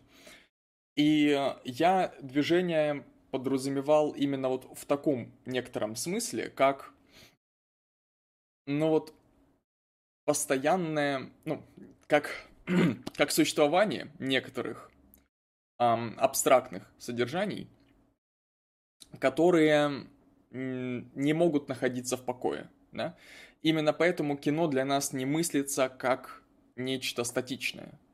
Именно поэтому кино, его, оно просто онтологически невозможно без, без движения. Я, я, я, не, я не знаю, как эту интуицию по- по-другому выразить. У меня просто в, в голове четкое ощущение, что я, я понимаю, чем я говорю, но я также понимаю, что это очень сложно вот эту вот хрень э, безумную передать э, собеседнику. Да, в принципе, да, я вот именно это и хотела передать, и мне тоже это было сложно сделать, и я поэтому очень долго думала над одним таким вот предложением, как бы придумать такое предложение, чтобы эту мысль передать. Вот, и в итоге, я не знаю, в итоге у меня ничего не получилось. Но через, вот, э, опять же, через тезис того, что а, а, бесконечно многие вот эти срезы, они множатся, множатся, множатся бесконечное число раз, и мы мы можем бесконечное число раз осознавать, и ну, как бы таким образом происходит движение. То есть, э, если э, кино для нас представляет, ну, допустим, какой-нибудь боевик, да, там постоянно какое-то физическое движение, и типа нам интересно смотреть, нет, это так не работает. Движение вот, в кино как раз такое, какое вот э, ты говоришь, вот это его сущность. А движение физическое это уже, ну, как бы, это не такая его сущность. В принципе, можно кино, есть, допустим, такое кино Дерека Джармана, у него весь экран, а, ну, постоянно на протяжении всего фи- фильма экран просто синий. Он его снимал, когда был слепым, и просто там весь фильм синий экран. Ну, и почему это не кино? Очень даже философское кино. Ну, я тут примерно понял а, такую нить вашего диалога. То есть, когда мы говорим о движении в кино, вы скорее оба, по крайней мере, сошлись на позиции о том, что это скорее похоже на такую вещь, которую как раз-таки Кант выражает в КЧР, а, как время. А, вот Кант говорит о трансцендентальных структурах, пространстве и времени в трансцендентальной эстетике.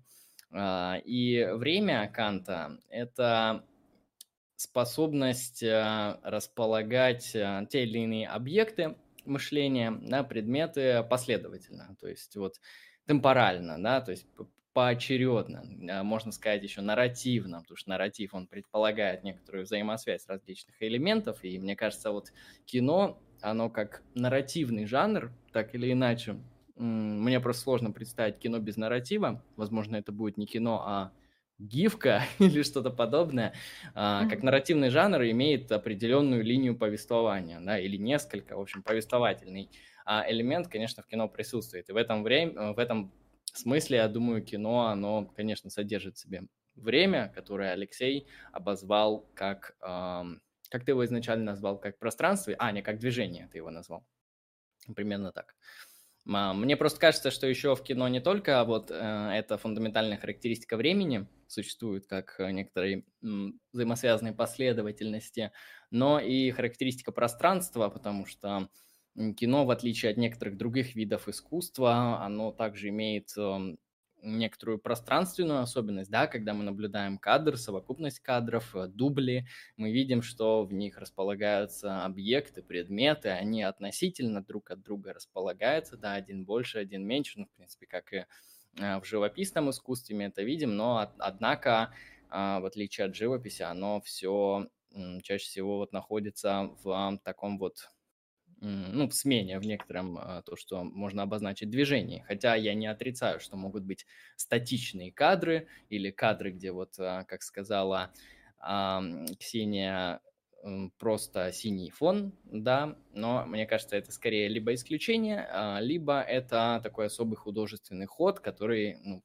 через определенную степень обоснования тоже получает жизнь, потому что, мне кажется, такие вещи, если их пихать в кино необоснованно, просто так, да, не подразумевая под ними какой-то смысл, какую-то цель, а, какой-то элемент языка, семантики, то эта необоснованность, она слишком плохо скажется. Мне кажется, такую вещь и кином считать-то и не будут.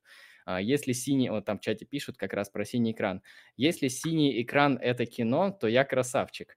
Ну, понимаешь... Э, Блин, ну вам просто надо посмотреть, это экспериментальное кино, и оно очень а, классно смотрится. На самом да, а, я думаю, можно будет перейти по чуть-чуть к вопросам из чата, потому что там много чего было. А, я хочу сначала коротенькие позадавать, а, Нет. которые... Нет. Что? Нет. Еще, еще У меня есть еще вопросы. На самом деле, А у тебя есть? Да, давай тогда, да. Мои, как бы, первая часть, да, моих вопросов, да, абсолютно безумная, да, и с трудом сформулированная заканчивается, у меня, как бы, остались вопросы уже нормальные, человеческие. Вот, а, а ты, Ксения, вот у меня такой вопрос, он, а, из него будут следовать другие, в общем-то. Вот ты хорошо знакома вообще с процессом создания кино, да? А, с тем, какие там есть роли, да, какие там есть функции у разных, ну, как это называется, ну, у ролей, да, там, режиссер, сценарист и так далее. То есть ты хорошо себе представляешь, как это кино производится? Потому что если да, да. Я, я, я задам кучу вопросов. Ну, смотри, процесс вот э, предпродакшна, да, и съемочный процесс тоже, но вот уже момент монтажа я, к сожалению, никогда не запечатлевала. Ну, ну вот, хорошо, тогда у меня такой вопрос. А, у меня, меня в последние несколько дней не отпускает сомнение, да, я, я, я гуглил, у меня не получалось понять. Вот um, чем отличается режиссер от сценариста? Именно вот вот кто из них автор? мне, мне вот это интересно. То есть, чем занимается сценарист, например? А, сценарист а, пишет сценарий. вот, но чаще всего, а, ну, есть такая даже там наука, да, как писать сценарии, люди учатся на драматургии, учатся писать сценарии. но, в принципе, режиссер может справиться и без сценария, снять фильм. Мгм. Все зависит от самого режиссера, насколько а, он это может, потому что не все люди могут без сценария взять и снять. А А вот вот я, допустим, мгм. А вот сценарий это что? Это вот некоторый, эм, ну, я так понимаю, что да, это письменное обозначение, что происходит, да, кто что говорит и т.д. Это шпаргалка некоторая, это, ну, описание некоторой идеи, которая принадлежит не сценаристу, например, а режиссеру, или сам сценарист, он выступает в качестве автора некоторого нарратива, да? А режиссер, он это, это, это, это все только организовывает. А Если сценаристом является сам режиссер, то он пытается писать сценарий таким образом, чтобы сразу уже сценарий выдавал именно то, что он хочет, именно ту идею, которую он хочет. Если же он берет сценарий чужой, он, скорее всего, в сценарии увидит некую идею, она ему понравится, и он именно ее покажет. То есть, возможно, если э, сценарист какую-то другую идею вложил в сценарий, но режиссер этого не понял и понял совершенно по-иному сценарий, он совершенно по-иному его и снимет. А, вот в этом плане мне, кстати, очень нравится «Помутнение», как по Филиппу Дику сняли. Очень мотивы близкие. Это То который режиссер- рисованный? Да, да. Мультипликационный. А- анимационный фильм. Мгм. Хорошо. Вот. Ам, мгм. То есть режиссер может написать сценарий, да, тогда он будет режиссером и сценаристом, но также сценарии пишутся отдельно такими людьми, как сценаристы, и режиссеры, в принципе, могут заимствовать, ну как заимствовать, как-то там это происходит, эти взаимодействия каким-то ам, оговоренным способом, да, и брать чужой сценарий, его уже как-то интерпретировать, его преобразовывать, его там редактировать и, в общем, как-то свое видение на него проецировать. Да, но зачастую пользуются как бы сценарием как некоторой э, фабулой. Мгм. То есть, ну, это вот э, ход событий, он нарисован именно так, потому что сценаристы очень, а, они этому учатся выстраивать именно действие так, чтобы оно как бы держало внимание зрителя, вот. А, Там должна быть экспозиция, завязка, кульминация, развязка.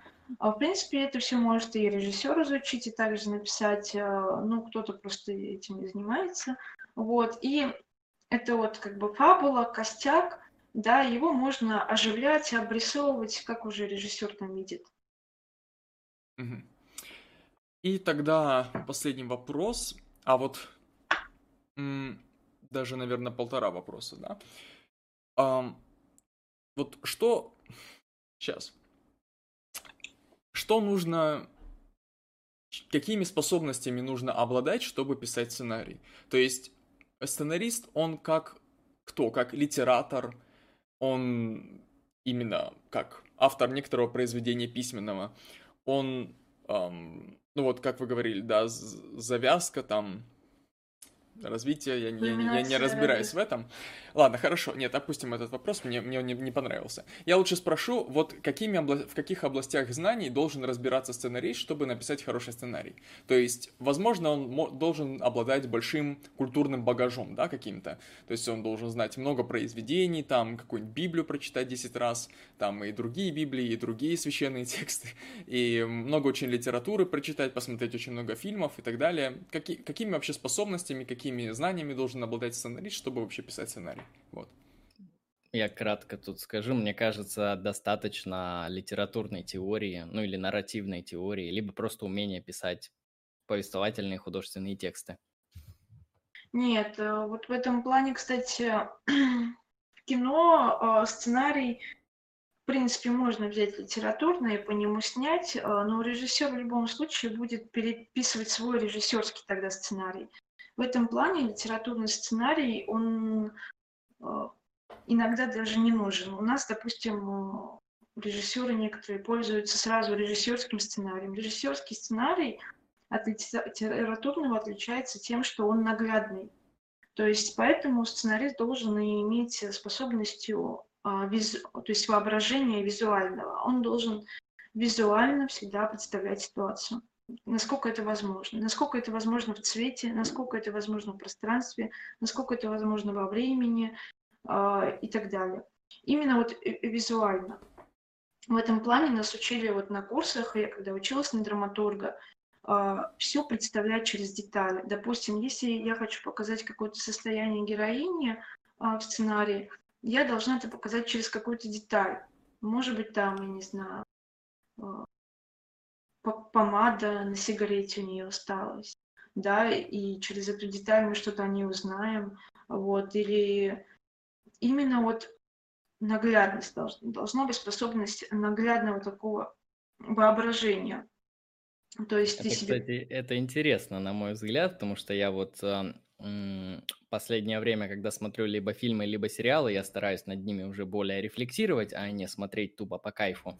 И я замечал, что вот а, иногда я встречаю сцены, в которых я получаю довольно много информации о происходящем. При этом там не происходит вообще никакого диалога. Ну, какая-нибудь банальная сцена, которую я последний раз видел, не вспомню, что я смотрел – ну, герой заходит в ванну, открывает э, вот этот вот шкафчик, знаете, это типичный американский шкафчик с зеркалом, а, берет таблетки, что-то там выпивает, смотрит на себя в зеркале, у него такое убитое лицо, и по, по факту вот из этих деталей, из этих событий, которые я наблюдаю, я вижу, что, ну, как бы ситуация удручающая, то, что там у человека какие-то проблемы ментальные с жизнью, там еще что-то, и по факту я э, наблюдаю здесь именно через показывание определенных а, детали действительно картину, и это интересно. Да, тут, тут я на самом деле согласен, это крутая, вот, э, крутое различие между вот литературным и киносценарием, потому что киносценарий, как я понимаю, делает большой акцент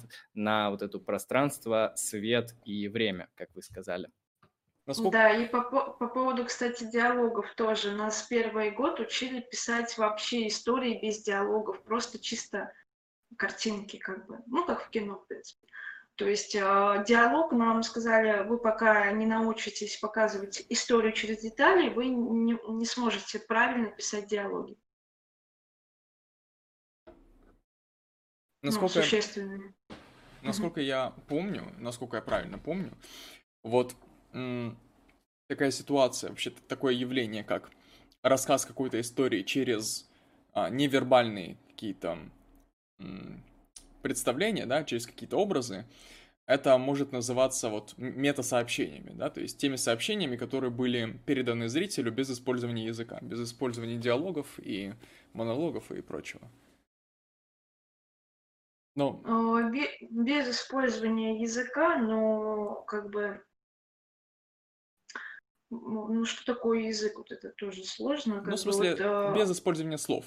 Вот без использования слов, да, с использованием образа, а, в принципе, когда э, режиссер хочет что-то передать, это сразу видно, словесное это или не словесно.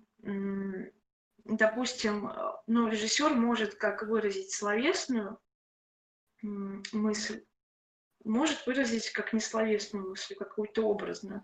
Зачастую образные мысли, они нам как бы логично не очень понятные, может быть, даже нас пугают и так далее. Вот. И это ну, легко а, отличить именно.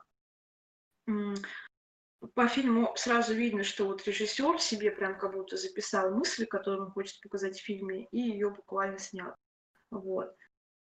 Именно э, словесную мысль, а не образную мысль. Спасибо. Ну да, мы можем перейти к вопросам из чата, собственно. Ну, первый вопрос. А, гимнософист. Как гости относятся к осмыслению фильма с точки зрения психоанализа? Ну, то есть к интерпретации, наверное, через разные эпистемические матрицы. Например, через психоанализ. Да. Психоанализ? Ну, психоанализ это как бы типа, когда мы в бессознательное окунаемся или...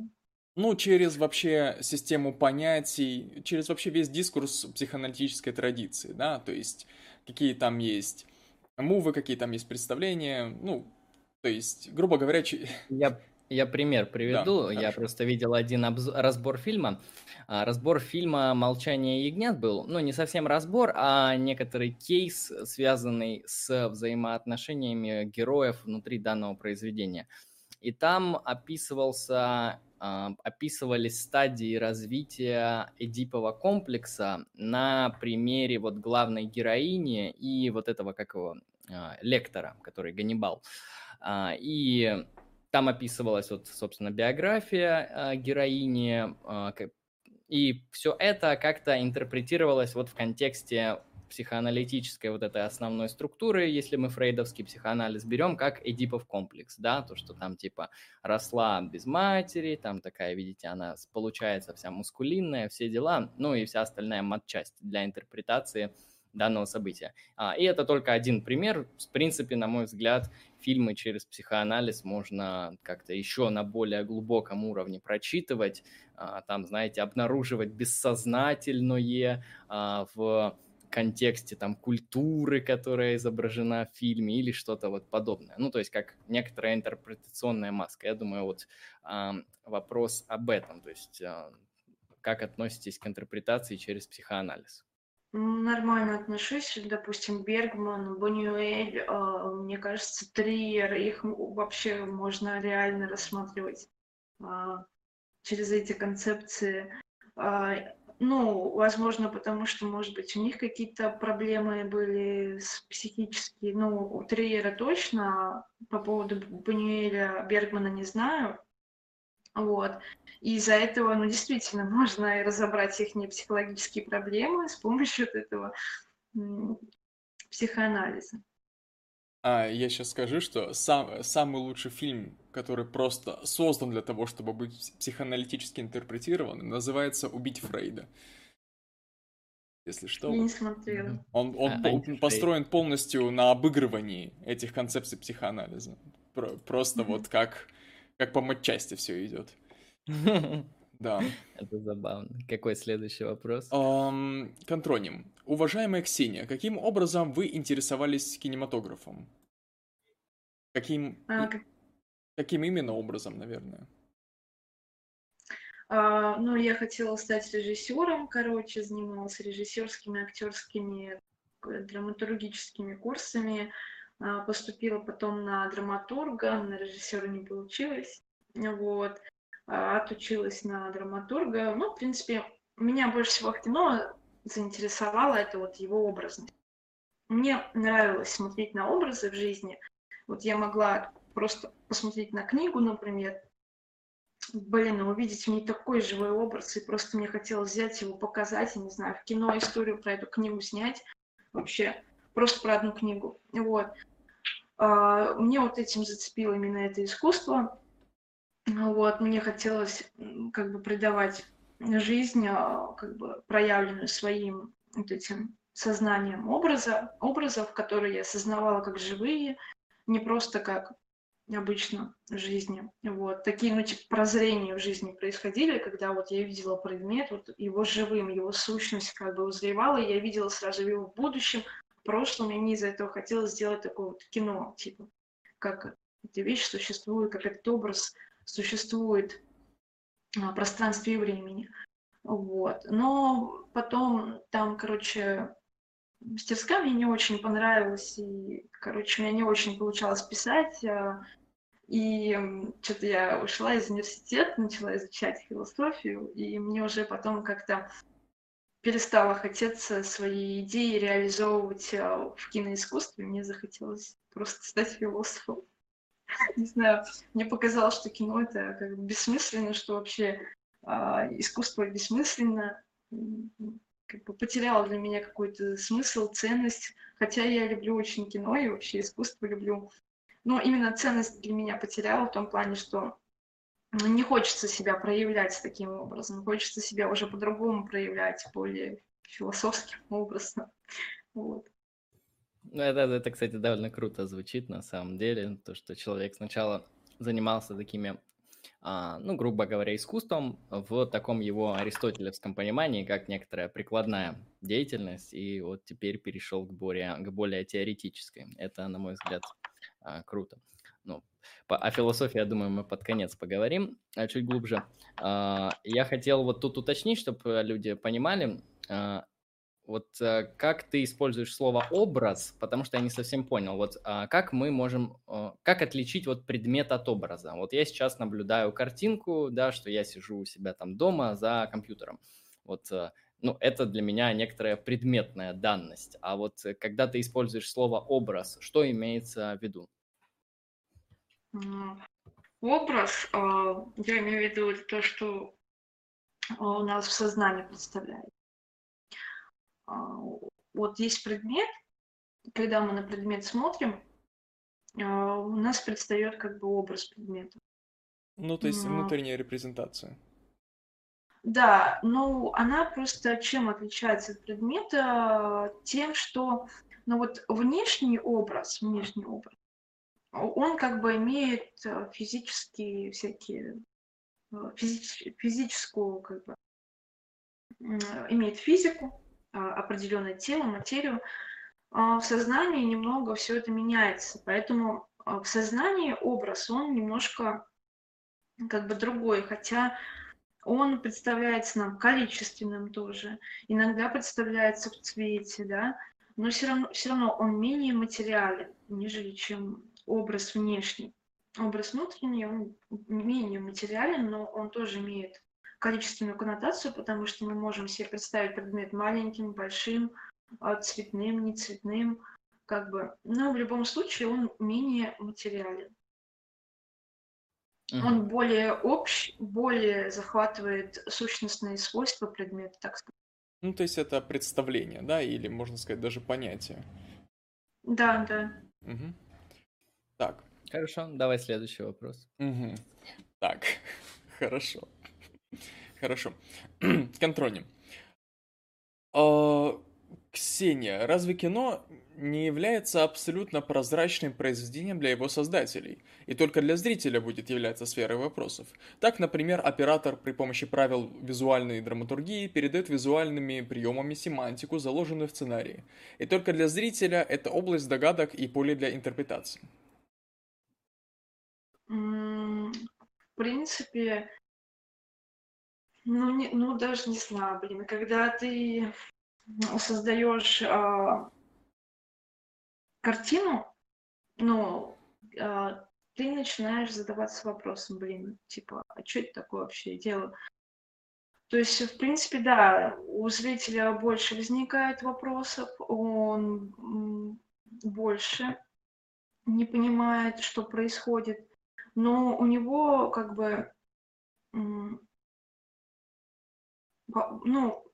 ну, зритель посредством этих вопросов, он как бы начинает думать. Это как бы неплохо, вот. А то, что для создателей фильма нету вопросов, ну, возможно, для оператора и нету вопросов, но для таких более творческих элементов все-таки вопросы есть. А, то есть э, ты когда создаешь, ты иногда думаешь, блин, а что я создаю? И режиссер в этом плане всегда должен знать ответы на вопросы. А, потому что если он сам себе не будет постоянно задавать вопросы, а что я делаю, а, не будет давать себе ответы на вопросы, ну просто не получится история. Просто не получится как раз-таки вот этих ответов, которые будут, ну, которые будут получать зрители, которые будут э, интересоваться потом вопросами за счет этого. То есть, ну, не будет какой-то основы такой что ли, вербальный. Вот. И я не очень помню, не поняла, в чем заключается вопрос. Там был вопрос примерно о том, что э, создатель фильма видит фильм прозрачно, то есть, грубо говоря, у него не возникает вопросы к своему продукту, он его, ну, грубо говоря, понимает э, непосредственно, ему не нужно писать кинорецензии, как-то додумывать смысл, он все знает сразу.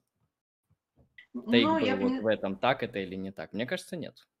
С одной стороны, стороны он знает все сразу, да, но с другой стороны он не знает все, все сразу, потому что в любом случае это творческий процесс, и а, ты должен постоянно себе задавать вопросы, иначе просто не получится произведение искусства. Получится, ну просто, может, кого-нибудь там журналы, не знаю.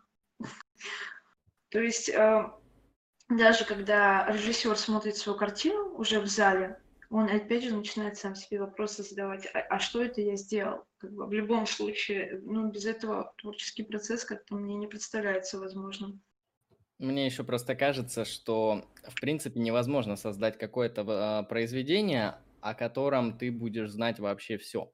А, и мне кажется, ложной позиция того, что режиссер имеет некоторую монополию на толкование произведения получившегося. Ну, типа вот э, все люди, которые критики, оц- люди, которые смотрели, оценивают данное произведение, которое он изобрел, они, ну, наверное, очевидно, не все знают, в, в отличие от него. И когда они ищут какой-то смысл в кино и как-то обосновывают это через там какие-то аргументы, исходя из э, картины, э, они никогда не смогут прийти к истине, они либо придут случайно, а вот режиссер, он будет знать вот э, все это наперед, и его позиция будет, ну, не знаю, монополизированной, привилегированной. Мне кажется, это не так, потому что мы знаем, ну, просто огромное количество примеров из истории, когда э, творцы, они, глядя на то, что они создали, они даже иногда не то что шокируются, но, мягко говоря, не могут осмыслить тот шедевр, который получился из их деятельности, как это, например, было с каким-нибудь Гоголем, который прочитал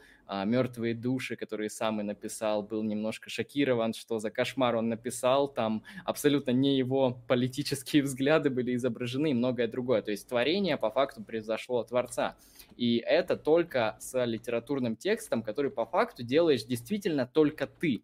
А когда мы берем такой такую форму искусства, как кино, а, там же участвует, ну, не один человек, а много, и действительно вот эта монополия, она на смысл, на мой взгляд, она все больше и больше рассеивается. То есть, на мой взгляд, то, как Шекспир толковал Гамлета, ничем не лучше то, то как какой-нибудь литературный критик толкует Гамлета. Они, грубо говоря, ну не то чтобы в равных условиях, но явно не в таких условиях, в которых у Шекспира а, стопроцентное правильное толкование Гамлета, в отличие от какого-то литературного критика.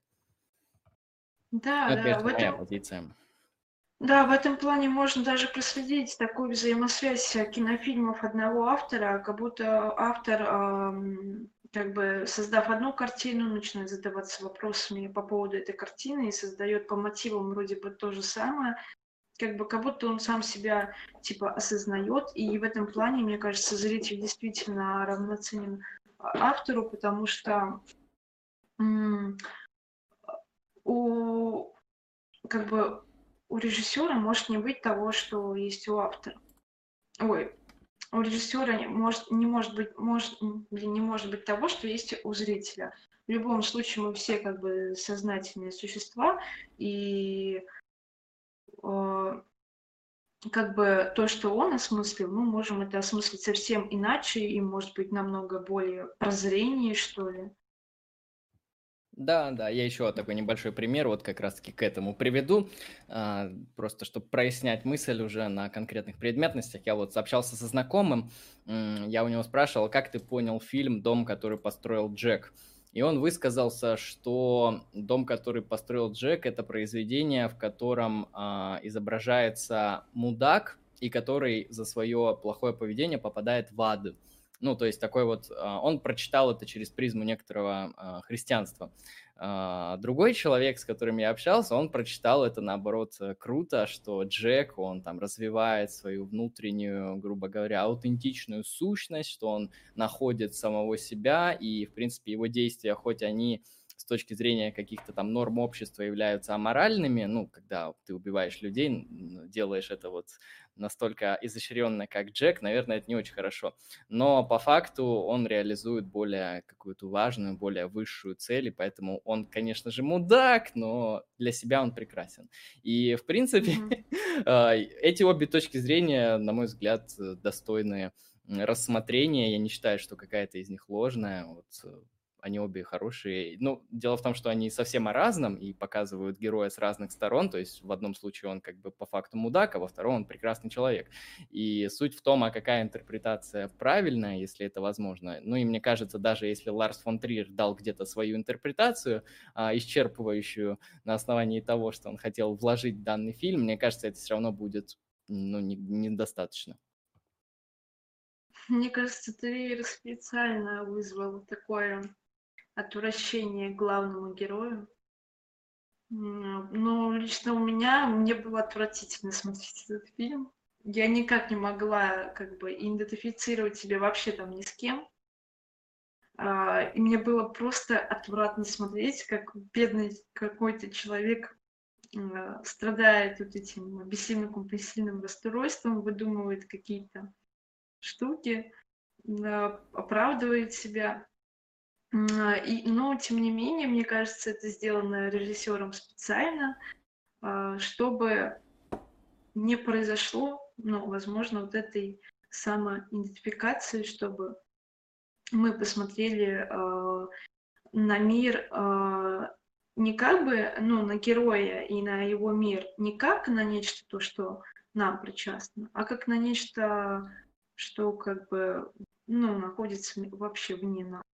То есть как на некий такой ре- реальный мотив э, там ада и рая. как- ну, в принципе, как бы Библию мы же представляем себе, мы же не идентифицируемся с Библией. Мы там можем почитать художественное произведение, идентифицировать себя а, с этим пространством и временем, но с пространством времени, ну, с пространством временем Библии очень сложно, потому что там происходят чудеса, которых мы обычно не наблюдаем. Вот. И в этом плане, мне кажется, он хотел именно создать вот это пространство время, которое нами тя- тяжело бы воспринималось как наше, как некое какое-то чужое, как какое-то адовое состояние, которое нам типа неведомо. А, Вот. Мне кажется, он, короче, специально сделал, он такой хитрый. Ам, может ли быть так, что вот у некоторых людей происходящее в, в фильме вызывает какое-то, да, отвращение, какое-то совершенно непонимание чудовищности происходящего, а кто-то, скажем, может вынести именно вот моральную часть вопроса, а, этическую, да, а, за скобки, да, и подумать об этом фильме, посмотреть его как некоторое ну, некоторую историю жизни, да, ист- иско- историю поиска смысла, историю поиска какого-то, ну, аутентичного бытия, то есть поиска а, вот то, что по Шопенгауэру называется умопостигаемым характером. То есть это, ну, какая-то вот такая, можно так сказать, сказка, да, вот, пусть она эм, выглядит эм, иногда не очень приятно, где-то эстетичес, эстетично, где-то не очень, но, в принципе, ее можно смотреть в отрыве от каких-то серьезных моральных оценок, да, и это вот первый вопрос, и после вопроса комментарий э, по поводу того, что сказал Андрей, я думаю, что обе эти интерпретации, они не противоречат друг другу, вот они вполне могут быть, просто в, один, в одном случае, да, опять же, моральная, этическая сторона вопроса, она выносится за скобки, а в другом случае на нее ставится акцент и, в общем-то, отсылается к э, христианским каким-то догматам. Ну, да, конечно. И, ну, в этом плане еще очень, да, зависит от человека, который воспринимает фильм, потому что а если, допустим, действительно человек как бы постоянно в моральном ключе воспринимает все происходящее, то действительно и фильм а, будет. И действительно тоже могут быть такие люди, которые могут себя идентифицировать с этим героем.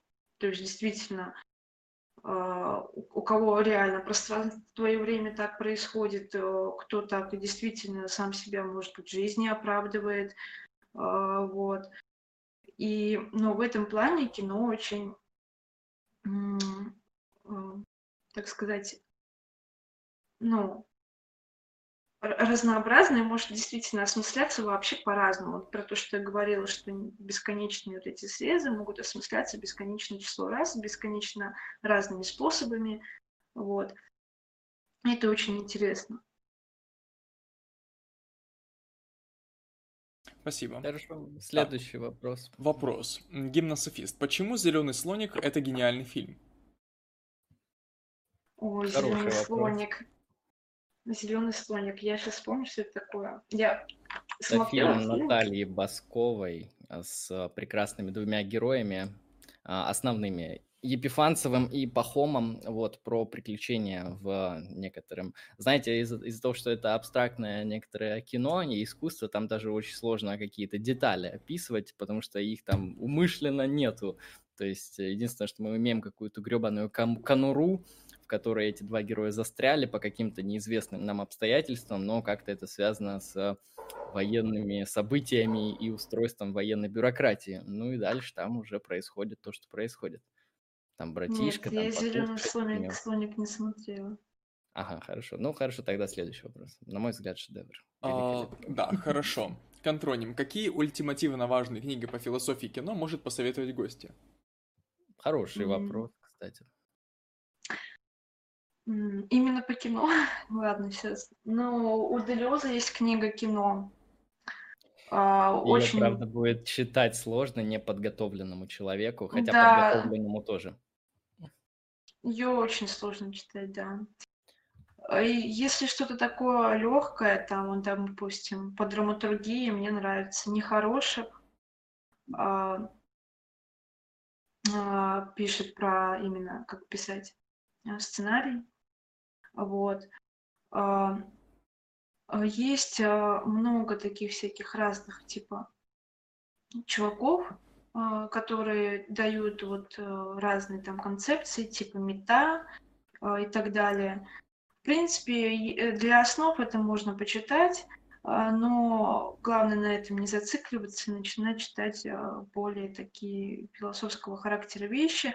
Допустим, тот же самый Делез, а, допустим, есть Э- Эйзенштейн, допустим, Пудовкин писал тоже много про кино, ну, исходя из своих опытов.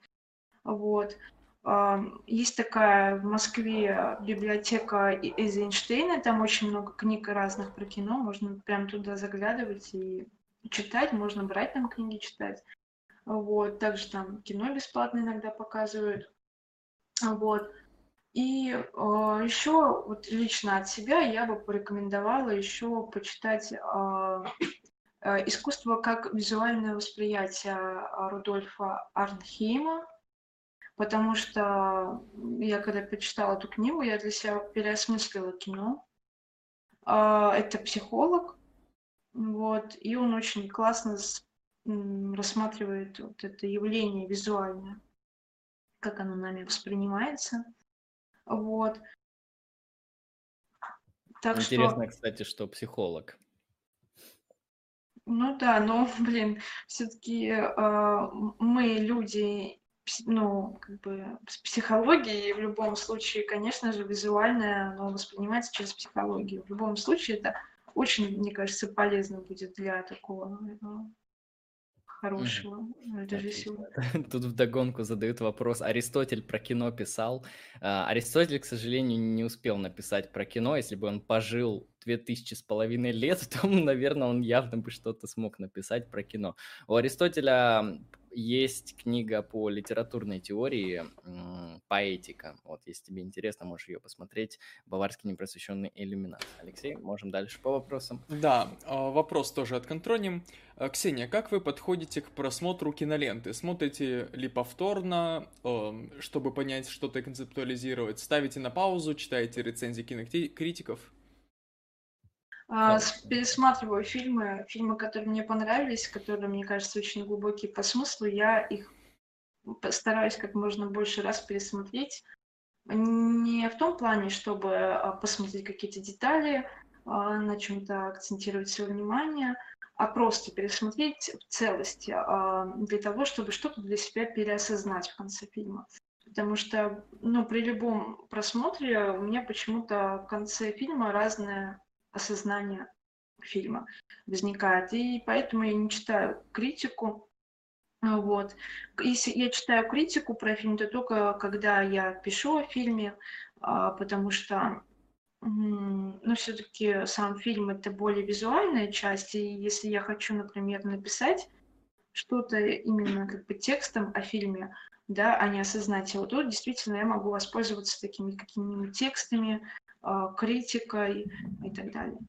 Я хотел здесь по критике как раз-таки интересный вопрос задать. А, Он скорее носит какой-то исключительно а, прикладной характер для меня, а, но я думаю, зрителям также будет интересно. А, по поводу, по поводу критических рецензий. А, я хотел спросить следующее. Ну, во-первых, я, наверное, спрошу, в принципе, как отличить хорошую рецензию от плохой. И это, в принципе, наталкивает нас на второй вопрос, как вообще должны выглядеть рецензии. То есть рецензия это что? Это пересказ сюжета, это акцент на детали, это рассказ о том, о чем мечтал и думал режиссер при съемке. А, то есть, на мой взгляд, мне кажется, можно выделить какую-то некоторую структуру рецензии, чтобы люди понимали, что это. И дальше вот такой вопрос задам, а можно ли на основании рецензии вообще а, решать, смотреть фильм или нет? Или все же какие-то критерии иные более важны? У вас какой вот подход, Ксения? Ну, я так это не изучала, как вообще правильно пишется рецензия, но я знаю, что есть рецензии разные. Рецензия, которая сподвигает нас на просмотр фильма, и рецензия, ну, такая более философского, философского а, характера. Вот. А, Такие рецензии это уже, конечно, не совсем рецензии, вот. Хотя они тоже нас отсылают к тому, чтобы вот посмотреть или переосмыслить тот или иной фильм.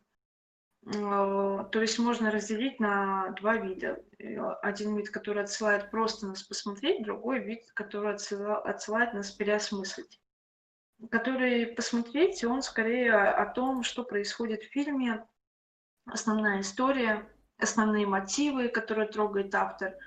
А, не, ну, то есть не почему он их трогает, да, а именно что он затрагивает и что для себя мы можем открыть при просмотре этого фильма. А во втором виде мы же говорим уже о том, как это можно осмысливать, а, как это мог осмысливать сам автор. В общем, более такое уже, ну тоже вначале дается, конечно же, некая такая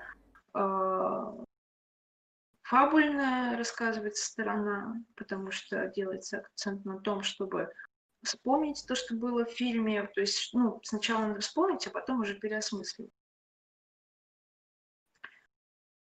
Но в этом плане то, что когда мы э, текстуально как бы вспоминаем, это уже немножко, э, немножко, конечно, не то, но все равно в любом случае мы после фильма уходим с мыслями именно такого последовательного характера, и поэтому, в принципе, можно говорить об осознании фильма в текстовом а, формате. Угу. Я... Это интересная вот дихотомия. Я бы это обозначил следующим образом, чтобы даже еще больше прояснить мысль. А первый тип рецензии, который нас призывает посмотреть фильм, он скорее носит такой предметный характер. То есть он выделяет некоторые такие основные грубые мазки фильма, а, чтобы грубо говоря, отнести его к той или иной аудитории. Ну, из разряда там «Вышел новый фильм ужасов про женщину, попавшую беду, угнетает патриархат. Ну, сразу мы понимаем, что вот такие большие мазки, ну, понятно, что так не будет писать в фильме, но я к тому, что описывая ту или иную фабулу, Uh, изнутри фильма, но, очевидно, без спойлеров, мы призываем человека его посмотреть, если это ему симпатично. Да, да, да. А второй тип я бы уже назвал не предметный, как первый, а рефлекторный, ре- рефлексированный, ну, или как от слова рефлексия, в котором мы уже на основании этого произведения не просто имеем вот эту предметность, которую мы просмотрели, но и имеем а, какую-то позицию, какое-то отношение, какой-то анализ а, по поводу самого фильма или, не знаю, может быть, серии фильмов, внутренней его какой-то там части, элемента или чего-то другого.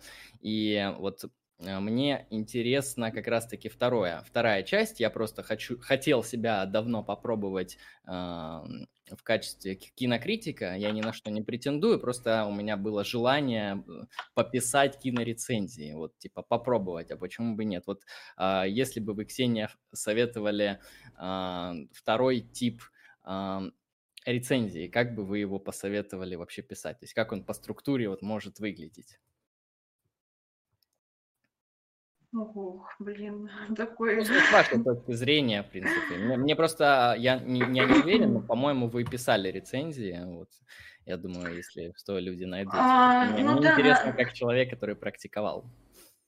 Да, нас, ну, я как бы мало отучилась на драматурга, но нам там приходилось писать рецензии, как бы мы писали их как бы, ну, сначала как в форме эссе, потом уже как в форме кинорецензии, как это вот э, действительно выглядит.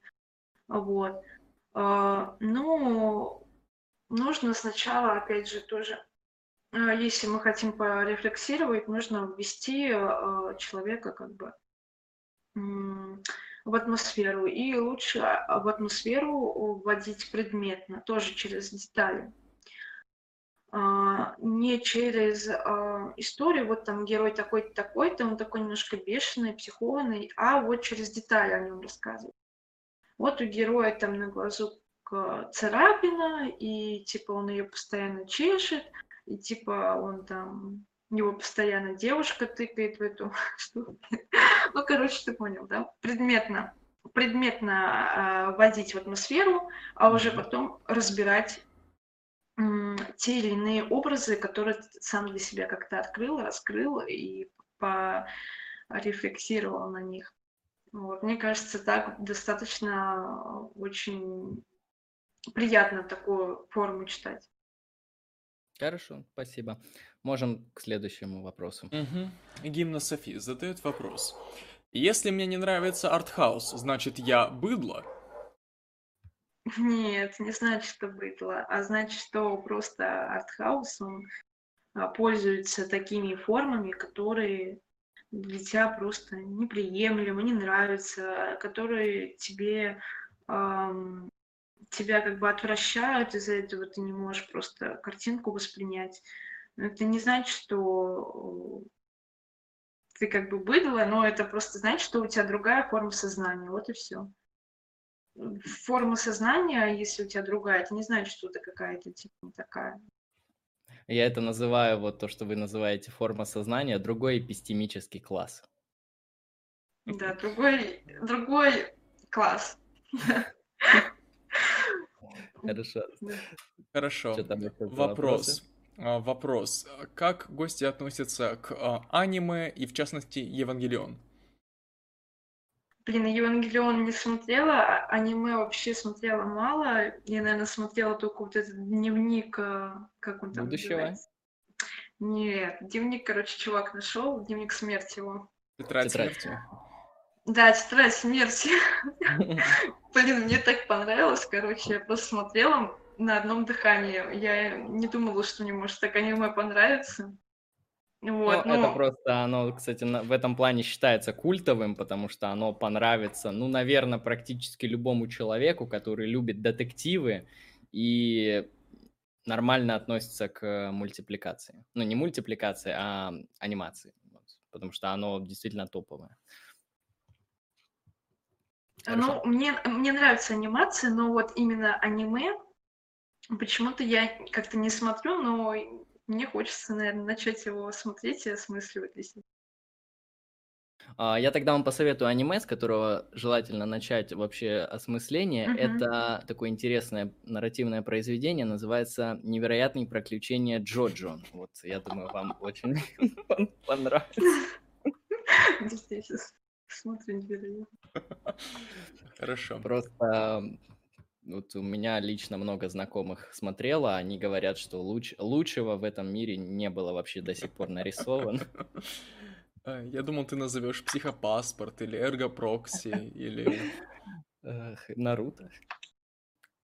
Ладно. А, да, хорошо. Хорошо, следующий вопрос. А, Даниил, сардонический смех. Как гости относятся к абортам?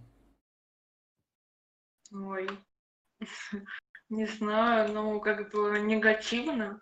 Вот. Но с другой стороны, я не могу осуждать человека за его выбор, делать ему аборт или нет, и не могу ему навязывать какие-то свои мнения. Это его, я считаю, что личный, как бы, личное принятие решения. Ну, если я отношусь негативно, не значит, что я всем навязываю это свое мнение. Спасибо. Вопрос был задан не случайно у нас, как бы недавно был подготовлен да. отличный видос, да, а, с концептуальным разбором и с перечислением некоторых мощных аргументов в пользу моральной приемлемости абортов, поэтому зрители это помнят, и для них это как мем, это как прикол. Вот. Да. А теперь вопрос уже, ну, более предметный, да, что гость, гость думает о таком фильме, как Inception? Ну, начало, насколько я помню. Ларс. Ой, какого Ларса этого? Нолан правда гений? Нолана, да. Нет, я не смотрела начало, кстати. Это, кстати, на, на удивление, потому что мне казалось, то, что начало все люди в мире посмотрели. Это, знаете, это как «Король лев». То есть э, я не видел ни одного человека, который не смотрел «Король лев». Вот, по-моему, эту штуку все видели.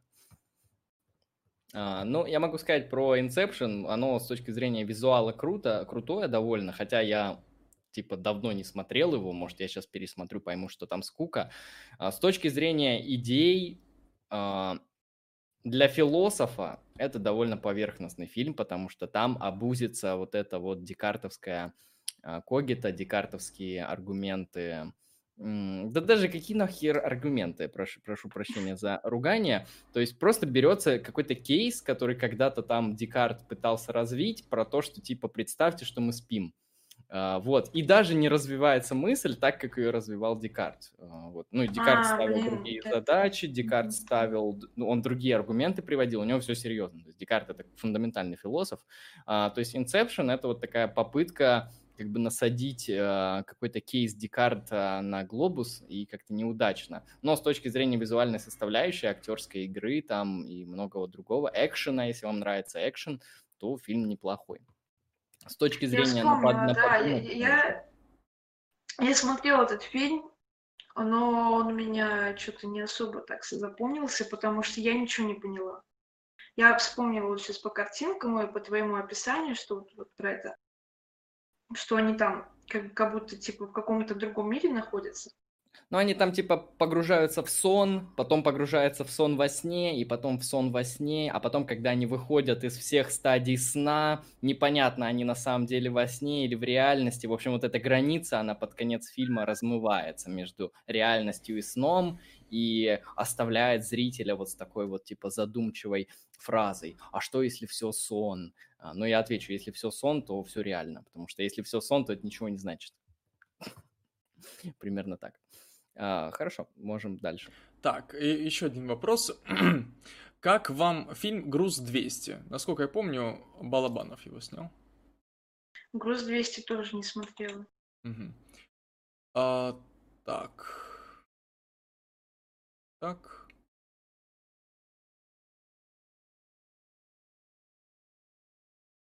А, ну, был, был вопрос про фильм «Дом, который построил Джек», но вот Саша Иващенко спрашивает, что гость думает по поводу фильмов Ларса фон Триера? А, мне нравятся его фильмы. А, мне кажется, их можно, кстати, вот в ключе психоанализа рассматривать, потому что у него, ну, особенно последние его работы, потому что у него там началась, кажется, депрессия. Вот. А, кажется, у него нервный тик еще начался, челюсть, кажется, у него дергается сейчас. Вот. Ну, я это точно не знаю, поэтому не буду говорить, но мне кажется, последняя кинокартина интересна как для людей, которые любят психоанализ, так и для философов, потому что Ларш фон Триер постоянно а, обращается к таким каким-то интересным мотивам, нерациональным, и в этом плане можно для себя много чего интересного открыть в, в переосознании себя э, как существа такого нек- некого хтонического тоже, не только рационального. Все-таки вот, как говорится, э, Дионис, да, и Аполлон, говорится, что все-таки а, ну, есть такая модель, что э, Аполлон э, уничтожил как бы Диониса, но при этом вот эта рациональность, она восприняла этого Диониса как бы и как тонусом на все распространилась. То есть, в принципе, рация, оно рациональное, но оно как, ну, хтонически, оно повсюду теперь. То есть мы даже можем не увидеть нигде живого дерева, потому что тут рацию, рацию везде нагромождается, нагромождается, короче, ну, как, как некое такое хтоническое. То есть мы даже в рацию можем Ну, то есть даже в себе мы можем увидеть, вот как в рациональных существах, некие хтонические элементы, этому удивляться, пугаться этого, а, это переосмысливать. Вот.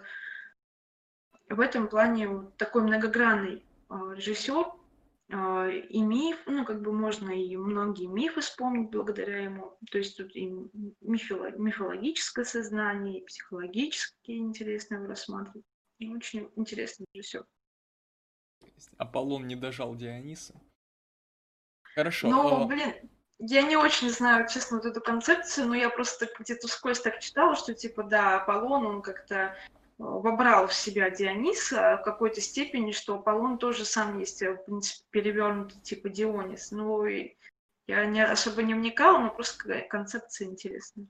Они ну, просто там об как... этом часто говорится. Они просто как... Они, сейчас, секундочку, они как просто типа в как, некотором как данжен, они просто как в подземелье слеснулись просто.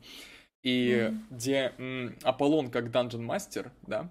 Как босс качалки, да. Да-да-да, он как бы победил в таком некотором мифологическом противостоянии, даже, можно сказать, иносказательном метафорическом противостоянии Диониса, но эта победа, она не подразумевала полное уничтожение, да, подразумевала некоторую интеракцию, да, то есть некоторое, некоторый синтез, да, какую-то интеграцию Лечение. Диониса в Аполлона и Аполлона в Диониса.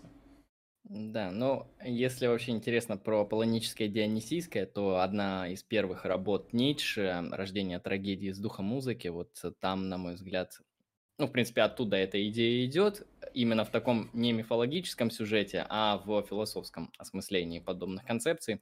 Ницше об этом пишет там, по-моему, довольно интересно. Мне еще нравится Вячеслава Иванова про дело То Иванова не читал. Иванова, точнее. А хорошо. Алексей, вопросы? Вопросы уже закончились. Да, вопросы в чате закончились. В общем, и раз вопросы в чате закончились, да, но там, к сожалению, сегодня не было. Сегодня, сегодня у зрителей очень скупое настроение как бы души, вот.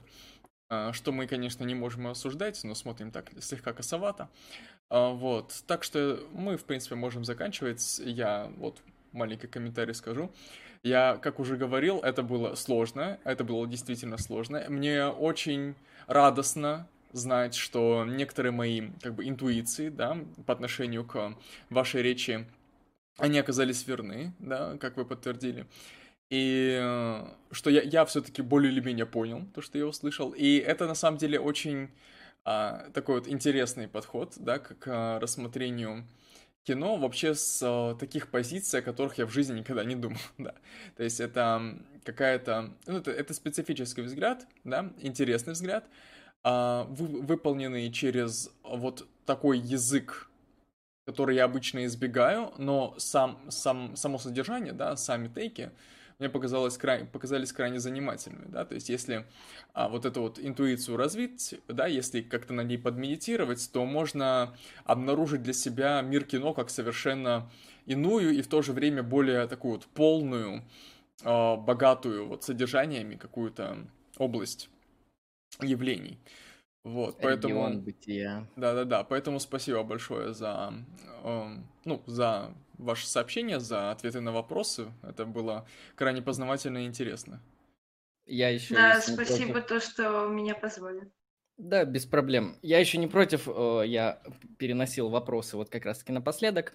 А хотел спросить по поводу философии. По кино мы поговорили, согласен, абсолютно, то есть интересно, многие вещи ну, для меня показались неочевидными, и я даже, наверное, этот стрим потом переслушаю, чтобы поглубже вникнуть, потому что, ну, по факту сложные вещи, их надо продумывать, так же, как и хорошие фильмы надо пересматривать, всем советую. Вот я хотел спросить несколько вопросов по философии, вот а, какое у тебя там поле исследования, ну, в смысле, если это как-то более грубо сказать, а, чем в философии интересуешься, чем занимаешься, чем думаешь заниматься? А, мне нравится изучать ну, единое неоплатонизм. Мне нравится изучать э, всякие такие э, методы познания, которые не являются познанием, а которые являются некоторым прозрением, что ли. Ну, у многих... Как а, откровение, как некоторая Да, да. вот эм, эзотерическая практика, как Платин, например. Он вроде философ, хотя если мы почитаем его жизнь и его философские изречения, они во многом ну, пересекаются с некоторой религиозной практикой. Да, да, вот в этом плане и Хайдегер тоже писал, что Платон это типа бог, и, вот. А, в этом плане, да, мне вот интерес, интересно именно такое познание, более а, основанное, ну, не на самом познании, вот. Но я к этому никак подойти сама не могу, то есть для меня это очень тяжело, и поэтому я понимаю, что нужно сначала хотя бы с, с самим сознанием, познанием разобраться, с обычным познанием. Вот.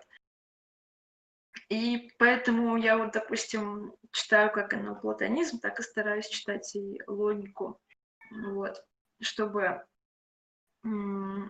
а, не плавать как бы в материале, да, не выдумывать какие-то там непонятные умопостижения, которые возможны состояние, а именно чтобы как-то их на фоне логики а, рассматривать, как они вообще возможны, что это такое, и вообще в какой степени это возможно, и каким образом этого добиться, если это... Это интересно. Я на самом деле согласен насчет того, что вообще Платон и платоническая традиция, она фундаментально интересна, и особенность ее в том, что хотя ей довольно много лет, и ее не один год исследуют, все равно там всегда найдется что поисследовать. Вот особенность платонизма в том, что это настолько глубокая метафизическая система, что, которая имеет просто множество измерений. Платонизм, он, на мой взгляд, имеет довольно крутую антологию. Может быть, не во всех вопросах он комплементарен моим взглядам, например, теория сознания Платона, ну или теория души, мне не очень нравится. То есть ну, я не разделяю идею переселения души, вот подобные вещи. Но если мы берем м, существование форм или универсалей, или идей как независимый регион бытия, как что-то, что от нас не зависит, как что-то, что не поддается нашему такому вот а, рандомному сознательному движению, а что-то, что мы можем воспринять благодаря а, ну, по Платону припоминанию, поэтому можно заменить э, другими какими-то вещами, чтобы убрать его теорию души. Ну, суть в том, что платонизм, он интересен, на мой взгляд, с точки зрения метафизики, с точки зрения эпистемологии. Платон как-никак изобрел одну из самых популярных и до сих пор в современной эпистемологии фундаментально важных э, концепций знания, то есть обоснованное истинное убеждение. Это вещь, которая до сих пор исследуется современными эпистемологами. Там, конечно, предлагаются и контраргументы, и, и разные толкования того, что такое знание, Uh, ну, в смысле, что такое истинное, да, потому что теории истины там больше шести мы имеем философии, что такое обоснование, то есть обоснование – это аргументы, это, это факты, это опыт, это что. И в этом плане это интересно. Ну и, конечно, этика Платона, которую уже прекрасно развивал Аристотель, ну и неоплатоническая традиция, она тоже придерживается этики добродетели. Я помню точно, Платин писал про добродетели, как, а, как благую жизнь, то есть жизнь согласно добродетелям, не только. И в этом плане платонизм, вот а, вы можете обнаружить, а, господа зрители, что он имеет и мистическое измерение, то, что я называю сакральное пространство, то есть платонизм – это не только философия, это еще и религиозная практика, потому что Платин, он напрямую занимался не только прекрасной философией, но и религиозной практикой. Поэтому на мой взгляд, исследовать платонизм круто. Ну и я бы такой еще вопрос вам, Ксения, задал. А вот как, как у вас вот это а, чувство того, что вы перешли из одной сферы, из сферы кинотворчества в сферу философии? Вот что, что вообще потянуло? Вот это на самом деле довольно важный вопрос, потому что иногда люди не понимают, почему другие люди начинают заниматься философией. Ну, скорее, мое мировоззрение, мировосприятие само это определило, потому что я постоянно как-то ну, а, видела таким определенным образом мир. Ну, когда я рассказывала свои кому-то мировоззрения, не всем они были как бы близки. Тот меня там, может, называл иногда юродивой. Ну, мне как бы было это немножко странно слышать. Ну, в итоге, когда я начала читать по, ну, книги по теории кино, именно философские, то есть там Делезно, а, я уже начала понимать, что, блин, мне это нравится больше, чем само кино. То есть мне нравится больше философия. Вот. А, и, то есть, мне скорее, ну, может быть, форма сознания, мировоззрение какое-то такое, именно вот более философское. Поэтому, когда я познакомилась с философией, меня вот просто унесло туда, и все.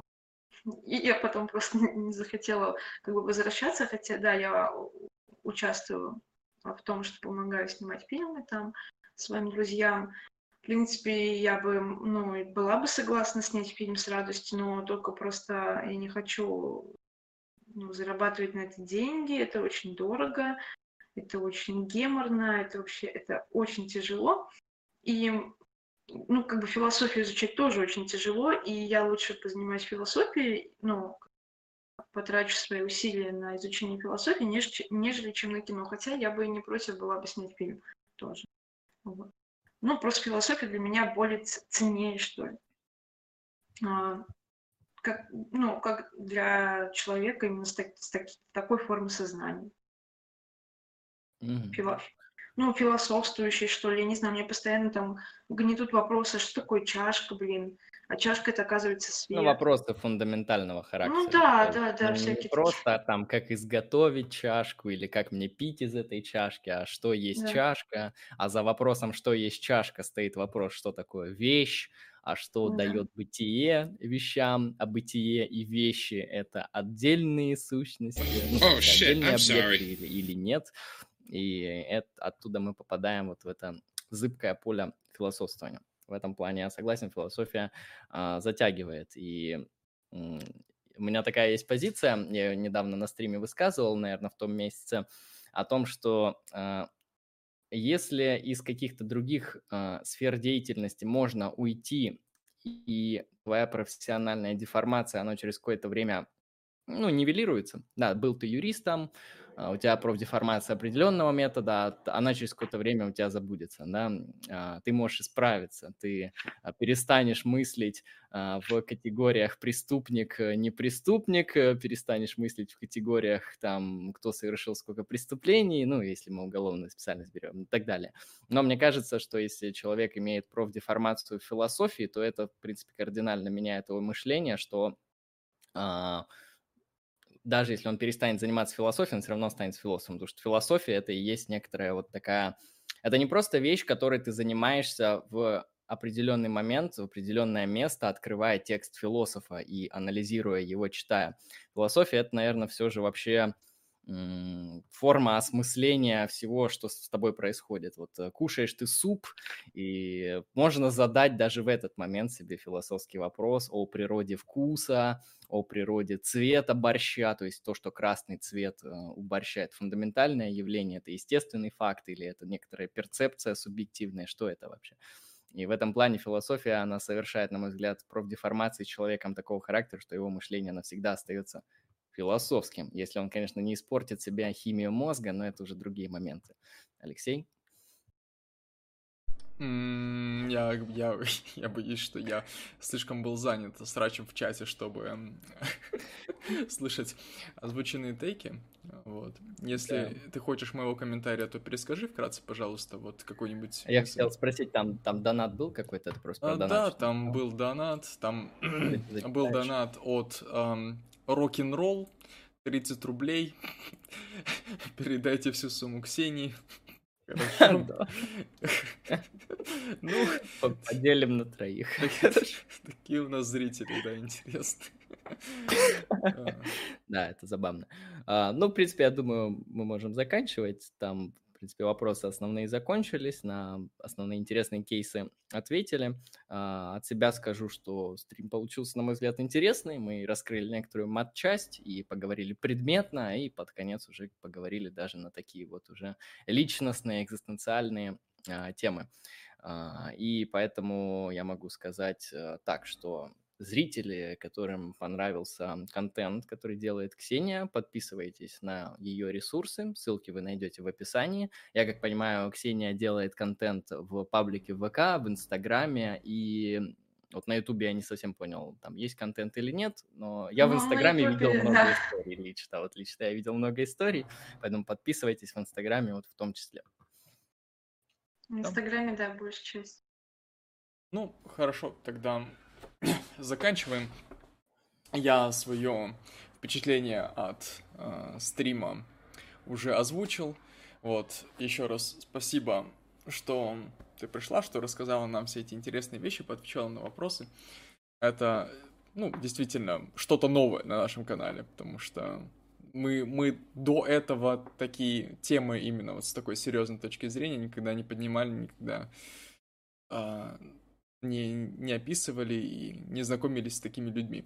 Вот, так что, так что да, дор- дорогие зрители, эм, в общем, можем пожелать вам приятного вечера, приятного, приятной ночи, приятного времени суток, где вы, вы не находились. Вот, вы были на канале Lucky Strike, с вами сегодня были мы с Андреем, вы нас знаете хорошо, и также гости а, Ксения Фосфорова. В общем, доброго вечера и пока. До новых встреч. Да, всем Всем пока. удачи.